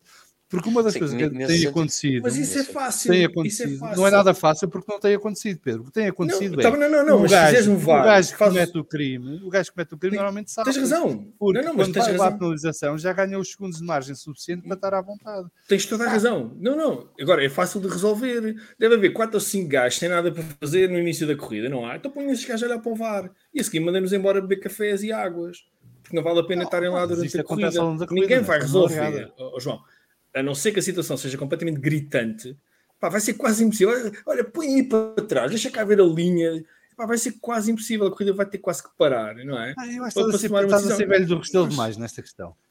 Eu, Eu eu, eu acho, eu acho é João. que eu acho que é Eu que João situações aqui. tipo Abu Dhabi do Latifi não, não ajuda. Mas situações tipo Abu, Abu Dhabi do Hamilton cortar a chicane. Sim, sim, sim, sim, claramente, claramente, claramente. Pronto, Sim, é isso. Portanto, já vai resolver algumas coisas. Não acho que vai resolver tudo. Mas Pronto. isso não há nada que Mas- resolva tudo. Mas o problema é esse. O problema é que ao criares um VAR, a ideia que vai ficar é que vai ficar tudo resolvido, como no futebol. Não é? Não, Eu não É sei, eu acho, que, eu acho que a ideia que deu o VAR foi: o VAR, ok, vai corrigir as decisões do árbitro, fazendo um paralelismo. O VAR, pronto, é o mesmo VAR e o, o árbitro é o diretor de corrida. A ideia que ficou é que o diretor de corrida toma, toma uma decisão e depois é que vem a segunda, a segunda opinião, digamos assim, que pode alterar ou manter. Foi essa a ideia com que eu fiquei quando, me disse, quando é li que ia haver um VAR. Não, eu- eu acho 1. que Ainda era pior. Este VAR o que vai é dar instrumentos extra a quem tem que tomar as decisões Pois. para as tomar. Se O VAR, foi a maneira como se chamou, dizer que é um. VAR, associámos, ao, Pois. futebol, associámos ao futebol eu- eu- e ficou. mas é que o VAR não veio do é o futebol. O? VAR já existia antes do Pois, futebol. claro, Portanto, certo, sim. certo. Vem do ténis, acho é eu, outro não? problema. É, Do ténis, Eagle Eye. Acho que é do ténis. Ok. Mas eu acho que o. VAR, o, VAR na Fórmula 1, desculpa, o VAR na Fórmula 1 resume-se a mais pares de olhos a olhar. Mais Exatamente. pares de olhos. Acho que a situação fica resolvida. Deem televisores gigantes aos gajos. Ponham mais gajos a olhar. Gajos que percebam, não é? Não, não, é? não estou a falar de gentleman, gentleman stewards. Estou a falar de pilotos, ex-pilotos. A olhar para os ecrãs pá, e depois, em pouco tempo, tomarem uma decisão. Agora, tem que ser mais pares de olhos. Não se resolve... Eu acho que a solução é... Mi- Miguel, já vi que esta questão isso. Eu acho piada é que a malta que mais resiste ao VAR, e não é o teu caso, mas a malta que mais resiste ao VAR Sim. é a malta que é mais contrária à ideia do let them race. Que é a malta é, que quer é. penalizações qual. para tudo, ao pontapé, regras e mais E que- regras. e que o quê. quer- Depois há um e que que- vem resolver o problema. Ah, não, Sim. isto não Deus, Deus, Deus nos livre. Não, mas ó João, mas tens razão, eu resisto, eu, mas eu resisto quando as coisas não são, não são claras nem coerentes. Isto do VAR, que- como o Guilherme estava a dizer, a ideia que dava era que ia a seguir. Não, meu, o VAR na Fórmula 1, na minha- o VAR, a figura do VAR na Fórmula 1, para mim, são um monte de pares de olhos treinados, a olhar para as televisões no maior, ângulo, no, maior número de ângulos possíveis. Assim é que é. Pá, e, e, e com assim, olha, acesso a, a- a- a imagens e informações em tempo Exatamente. real. É para não acontecer O próprio aquilo que diretor de muitas vezes não tem. É? exatamente, Exato. exatamente. Portanto, é isso, Vasco. O- Pronto, o Vasco acabou a... É isso, é mesmo. Mas Miguel, tu Mas eu tenho- eu quero acrescentar mais uma deixa coisa. só, deixa só o Miguel dizer que ele Não, tem não, não, não. E, e acrescentar eh, basicamente um bocadinho aquilo que disse, cá está. Mais pares de olhos, são mais não sei quantas pessoas a, a querer tomar uma decisão. Eh, eu concordo com o Pedro quando diz, essencialmente a, a questão prende-se muito com aquele, com aquele arranque. Eh, normalmente a travagem para a primeira curva é o foco de maior eh, discórdia. A questão é, se é detectado que o piloto A ultrapassou, só tem é que deixar, dar o lugar. Mas isso seja na volta 1, seja na volta 7. Só na volta 7 é que se descobrir que uh, o, o Zé Manel dos Anzóis ultrapassou o Chico Carapau por eh, fora da pista, só tem é que à volta 7 de- pensar para trás dele, ah, mas ele, eu estou em terceiro e ele está em décimo segundo. Amigo, azar. Miguel. Fizeste isso na volta 1. Azar. Exatamente. É a mentalidade do cartão amarelo no primeiro minuto. É para deixar jogar. Mas eu, Ah, meu, mas eu cartão amarelo é cartão VAR, amarelo. o VAR vem encurtar essas sete voltas, percebes, Miguel? Eu acho que eles Sim. vão introduzir o VAR para, para fazer que isto aconteça. À volta Ok. dois ou três logo. Pronto, mas, é, mas cá está, mas aquilo que tem que se decidir é só o piloto não é uma penalização em segundos quando eh, passado seis voltas, oito voltas, é o piloto A ultrapassou o piloto B por fora da pista, portanto tem que devolver o lugar ao piloto B. Pá, o piloto B está em 13 terceiro, eu estou em sétimo, mas A, eu vou para 14 quarto, ele vai para, ou vou eu para 13 terceiro ele para 12 segundo. Se eu tivesse tido essa preocupação logo no imediato, eh, não tinha estado não sei quantas voltas a ganhar lugares.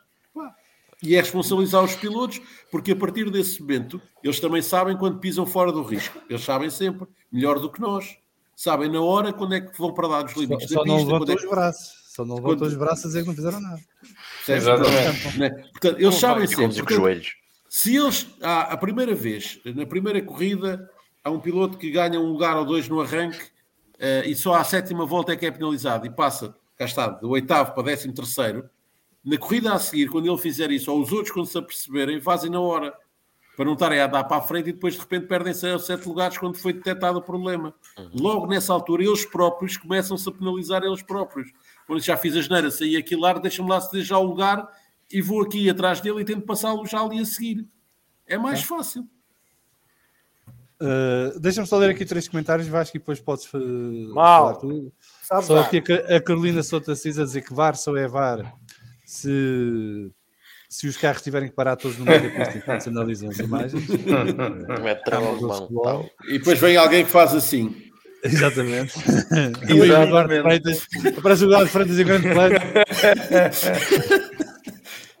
O SDM a dizer que, na minha opinião, era implementar as inspeções japonesas na Fórmula 1 quando eles se esticam, param nas boxes, fazem uma verificação técnica, se ainda, faz- se ainda faltarem voltas, deixa-se voltar à pista. E pede-se os O documentos. Bozard a dizer que a única VAR que interessa das corridas é a equipa. Eu presumo que seja a equipa do diretor de corrida. Não, não sei que equipa Não, é é VAR é a equipa de Fórmula 2 e Fórmula 3, a equipa holandesa. Ah, ok, ok, obrigado por esse Ah, Vai na Amersfoort. Mas, há- mas há um, um pormenor importante em relação ao Eduardo Freitas: todas as decisões que ele tomar são corretas.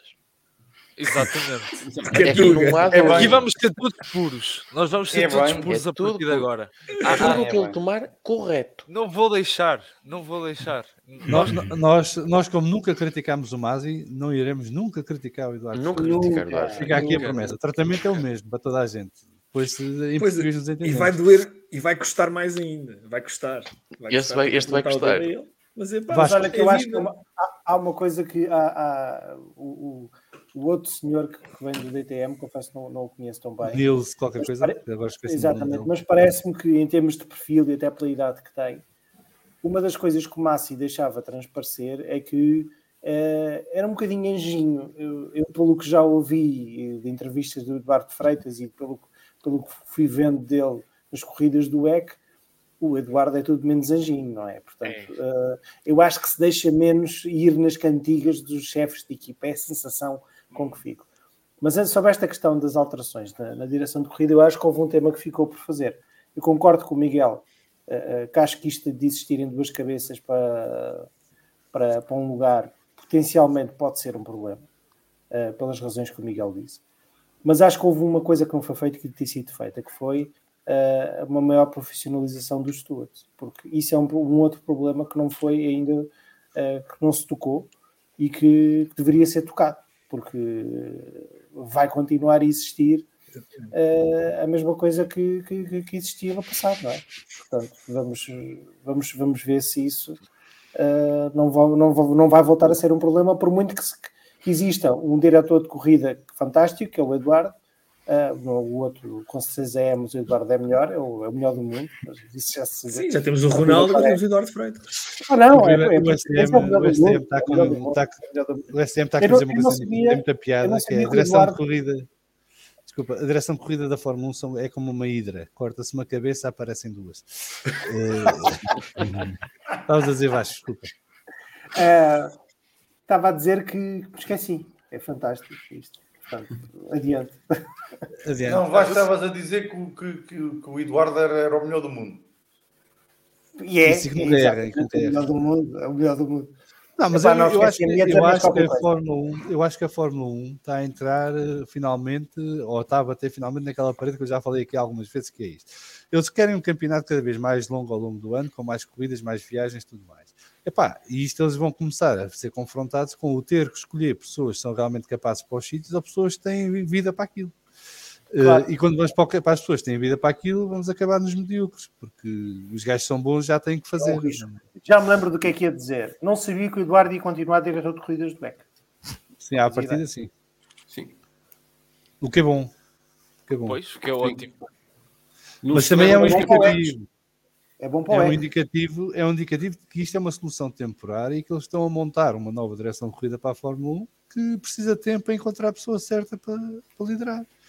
E, e passa por aqui. É, epá, eu, eu se viesse a ter comigo, epá, vens fazer uma temporada para a Fórmula 1, são 23 fins de semana de grandes prémios em 8 meses e, e ainda tem mais umas coisas pelo meio, porque tu, como diretor de corrida, não é só as corridas, não é? Porque ainda tens que ir fazer inspeção de pistas, tens que E ter tens de fazer testes. Tens que fazer testes, tens que fazer. Há uma série de coisas que, têm- que estão envolvidas, não é só os, os domingos do, do Grande Prémio.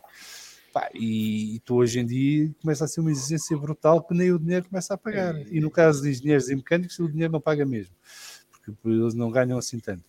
E, epá, e isto vai E ser uma coisa que a 1 vida, a nível resolver. não tens vida, não Exato. tens família, não tens nada, não é? Quer dizer, Pá, o Massi, com todos os seus pecados, o homem teve dois anos de ir a casa. Ok. Com esta brincadeira. Ah, é Eh, extremamente duro. É extremamente duro para, para uma pessoa que trabalha, e não só os mecânicos. ah, e, e, por exemplo, eu não vejo no futuro haver uma expansão do calendário sem haver equipa A e equipa B de mecânicos, por exemplo. Que são das pessoas que s- também sofrem muito mais em termos de horas de trabalho e em termos de, de exigência, tanto como os engenheiros. E que acho que pá, também cheguei a ver, um- acho que foi um, um, um documentário sobre um- os mecânicos da Williams ah, já há uns tempos, em que pá, eles ficavam sem ver a família durante meses e meses e meses. E, por exemplo, é- o fator mental também tem um grande influência no seu trabalho diário. E acho que a Fórmula 1 também devia, no- no- nos próximos anos, também ter isso na, na- nos planos, porque lá está, o, o ser humano tem os seus limites também. Não sei qual é a vossa, a vossa opinião em relação a E, isso. e acrescentando isso que tu disseste, este ano vai ser particularmente violento porque não sei quem é que teve a distinta ideia que isto tem que acabar antes do Mundial do Qatar. Por- Foi quem paga, foi quem A paga. ideia, a Não, ideia, Não, a sim, ideia, a ideia, deixa-me a ver. ideia, A ideia, onde é que eu. Quem terá sido? Claramente. Não estás a ver, não é, Pedro? Não estás a ver quem teve. O, o, E- e por acaso não teve do nada a Qatar ver com a deve ter, entrada do deve ter Qatar torrado na- pouco. deve- no no, no, campeonato do mundo, nada, nada. Nada, Nada, zero. isso- Não, não. Nada, meu, então, é mérito, isso. tudo Não mérito. teve, não teve. Olha, vamos entrar no último tema do, do dia, porque já está a ficar longo e isto era para durar hora e meia, já vamos em 2 horas e 20. Mas este é um tema fetiche, portanto eu trago e vou trazer durante as próximas semanas, enquanto me der, eh, houver oportunidade. Eh, na sexta-feira passada eh, surgiu a notícia de que a Andretti Motorsport fez um pedido de entrada na Fórmula 1. eh, e que está disponível para pagar os 200 milhões de dólares de- do FII para entrar, eh, e que inclusive diz que tem os recursos para montar eh, a estrutura que é necessária para ter uma equipa de Fórmula 1 a funcionar a sério e que passa também por montar equipas de Fórmula 2 e Fórmula 3 eh, e portanto querem fazer o programa completo. Eh, já houve muitas vozes de discórdia e que acham que aquilo não vai dar nada ou que as equipas vão vetar, o que eu duvido, eh, porque a equipa que se vetar, que vetar uma entrada de uma equipa americana na Fórmula 1 eh, vai levar da, da. Liberty, portanto vai ser penalizada de por onde der. Pode fazer uma espera à porta da casa de banho. Nós a pergunta perguntámos é isto ao Filipe. porquê? E votar porquê? Ah, não, isso há, há interesses, é aqueles interesses tipo Qatar, estás a ver? Pronto, há interesses, eh, porque o bolo passa a ser por 11 em vez de 10 e tudo mais, mas eu acho que isso é daquelas coisas que faz parte da Fórmula 1. e que Eu lembro da Fórmula 1 resolve. ter 30 e não sei quantos carros. Eu lembro da Fórmula 1 ter 30 e não sei quantos carros, que haveria pré-qualificações e qualificações ficavam gajos fora e agora correm 20 gajos. Eu na Fórmula 1, sempre que a malta se põe aí com grandes discussões de princípio, eu digo sempre, isto resolve-se por dinheiro, não é por princípios. Claro. Ah, portanto, se, se, se assinarem com o cheque certo, com o valor certo, resolve. é como mais sprint, não é? As coisas, as Todos- cenas de sprint. Todos Se devíamos ter um a na nossa quer. vida. Uh, se não houver chequezinho, pronto, então e há princípios. Uh, mas assim, eu fiquei muito contente porque eu sou um grande fã da família Andretti e, e sigo com atenção o que eles fazem nos Estados Unidos. E apesar da passagem frustrada do Michael pela Fórmula 1, teve os seus momentos bons também. Uh, e acho que a equipa AS não é exatamente uma representante do que é o desporto automóvel na Fórmula 1, eh, o desporto automóvel americano na Fórmula 1. Uh, poderia ter sido, mas enverdou por outros caminhos, por várias razões e condicionantes, e neste momento já não tem nada a ver com o, com o projeto de uma equipa americana na Fórmula 1, como, como é por mais óbvio. Acho que a Andretti poderá vir suprir essa, essa lacuna e continuar a expansão da Fórmula 1 no mercado americano, que é o mercado mais possível neste momento para a Fórmula 1, porque a Fórmula 1, onde está pior implantada é na América do Norte e onde se gasta mais dinheiro em automóveis e, e desporto automóvel e coisas do género, é capaz de ser a América do Norte também. E portanto acho que a Fórmula 1 tem essa aposta e, e quer, e portanto ainda bem que a Andretti se meteu. Mas como há muita gente que é cética, o Filipe Albuquerque, por exemplo, acha que a Andretti não tem hipótese nenhuma eh, de ter sucesso na Fórmula 1. Uh, disse isso no episódio de segunda-feira e portanto se quiserem ouvir as palavras certas do Filipe é ir ouvir esse episódio que está lá tudo. Um, mas há outras pessoas como eu que têm essa esperança de que pode haver um projeto de sucesso da Andretti e, e, portanto eu quero que ver se tem mais algum comparsa aqui que pense como eu ou se há mais comparsas do Filipe Albuquerque que acham que a coisa tem tudo para correr mal. Mas por ti Miguel estás aí com cara sorridente quem acha que isso vai correr muito a mal. Não, não, não, antes pelo contrário. Uh, Ah, pronto. Eu sou, eu sou dos defensores que, que o campeonato para já precisava ter mais equipas. Uh, a Andretti é uma estrutura que, que está ligada para já a dois campeonatos uh, elétricos, se assim quisermos. Tem uma equipa na Fórmula E e um campeonato e uma equipa na Extreme E. Uh, é uma equipa competitiva na Fórmula E e, portanto, eu acho que pode ser uma equipa competitiva na Fórmula 1. Uh, se calhar não logo de entrada, vai ter que se adaptar, vai ter que uh, se apetechar com, com pessoas capazes, mas uh, se tem condições económicas, se está preparada para chegar, se sabe ao que vem, até porque não vai ser um marinheiro de primeira viagem, como se costuma dizer, o Michael conhece o mundo da Fórmula 1 e, portanto, tem condições perfeitamente para poderem chegar e ser uma equipa até não diria de entrada uma equipa competitiva, mas se calhar com o passar do tempo vai ter hipótese de fazer algo mais. E depois tem outra capacidade, que é, tem a capacidade de atrair sponsors americanos que podem sustentar o projeto ao longo do tempo e que neste Cá está, isso é uma coisa que, e se aos poucos começar a apresentar resultados, mais facilmente vai angariar patrocinadores e vai gerar, e vai ter um capital uh, de patrocínios e dinheiro, e dinheiro para investir, que se calhar a grande parte das equipas que lá estão agora não tem. E, depois abre a porta a outra coisa que é criar sinergias entre Fórmula 1 e indicar, por exemplo, que é uma coisa que já se tentou várias vezes ao longo e das décadas. a ideia dele é trazer o, trazer o. Acho que é ERTA que ele se chama. Colton Seja, não indicar. Uh, era ser um potencialmente um dos pilotos a trazer para, para, para a equipa da Andretti. Sim, isso ele já disse abertamente quando foi a questão da, da Sauber e da, da Sauber, exatamente. Uh, e eu não o, concordo. Era um dos dois pilotos. Isso sou eu. Não concordas com? Não, não, concordo com isso trazer o, o, o, o Hertha diretamente do, um, do, do indicar, porque eu, eu disse isto, até foi debate, digamos assim, na, na transmissão do, do, do FM11, que eu acho que, que trazer um com todo o respeito que eu tenho pela indicar, mas trazer um piloto mais velho da indicar é passar um atestado de incompetência ao, aos pilotos das fórmulas de formação. Não que tenha que ser tudo e apenas e só fórmulas de formação, mas numa altura em que já há tão poucos lugares ainda fazerem isso de, numa equipa já existente, trazer um piloto de, de outra categoria já de bastante idade, acho mas o Colton, o Colton tem, tem 21 anos. Não, o Exatamente. Colton Herta não é o Brian Herta. O Colton Herta é um puto. Sim, sim, sim, sim. É o filho. É o filho do Brian É o Herta. filho dele. É o filho. Ah, E um puto com muito talento. Com muito talento. Uh, Nesse caso o- já, já, sou, Olha, já estou mais aberto. Mas em relação há- a Andretti, há- sou a favor de que eles venham assim. O que há, pelo que eu percebo, é que há, há aqui uma discriminação em relação ao campeonato indicar em termos de pontuação para a licença, para a superlicença Exatamente. da FIA. Uh, e- mas isso é algo que a FIA também tem previsto nos regulamentos, porque a FIA é tipo Constituição Portuguesa, há exceções para tudo. Uh, É pedido, meu. Diz que os pedidos. Há exatamente, pode haver um pedido expresso para que seja considerado e a FIA pode lhe dar a licença com base em méritos esportivos extra aquilo que é necessário para se conseguir a superlicença.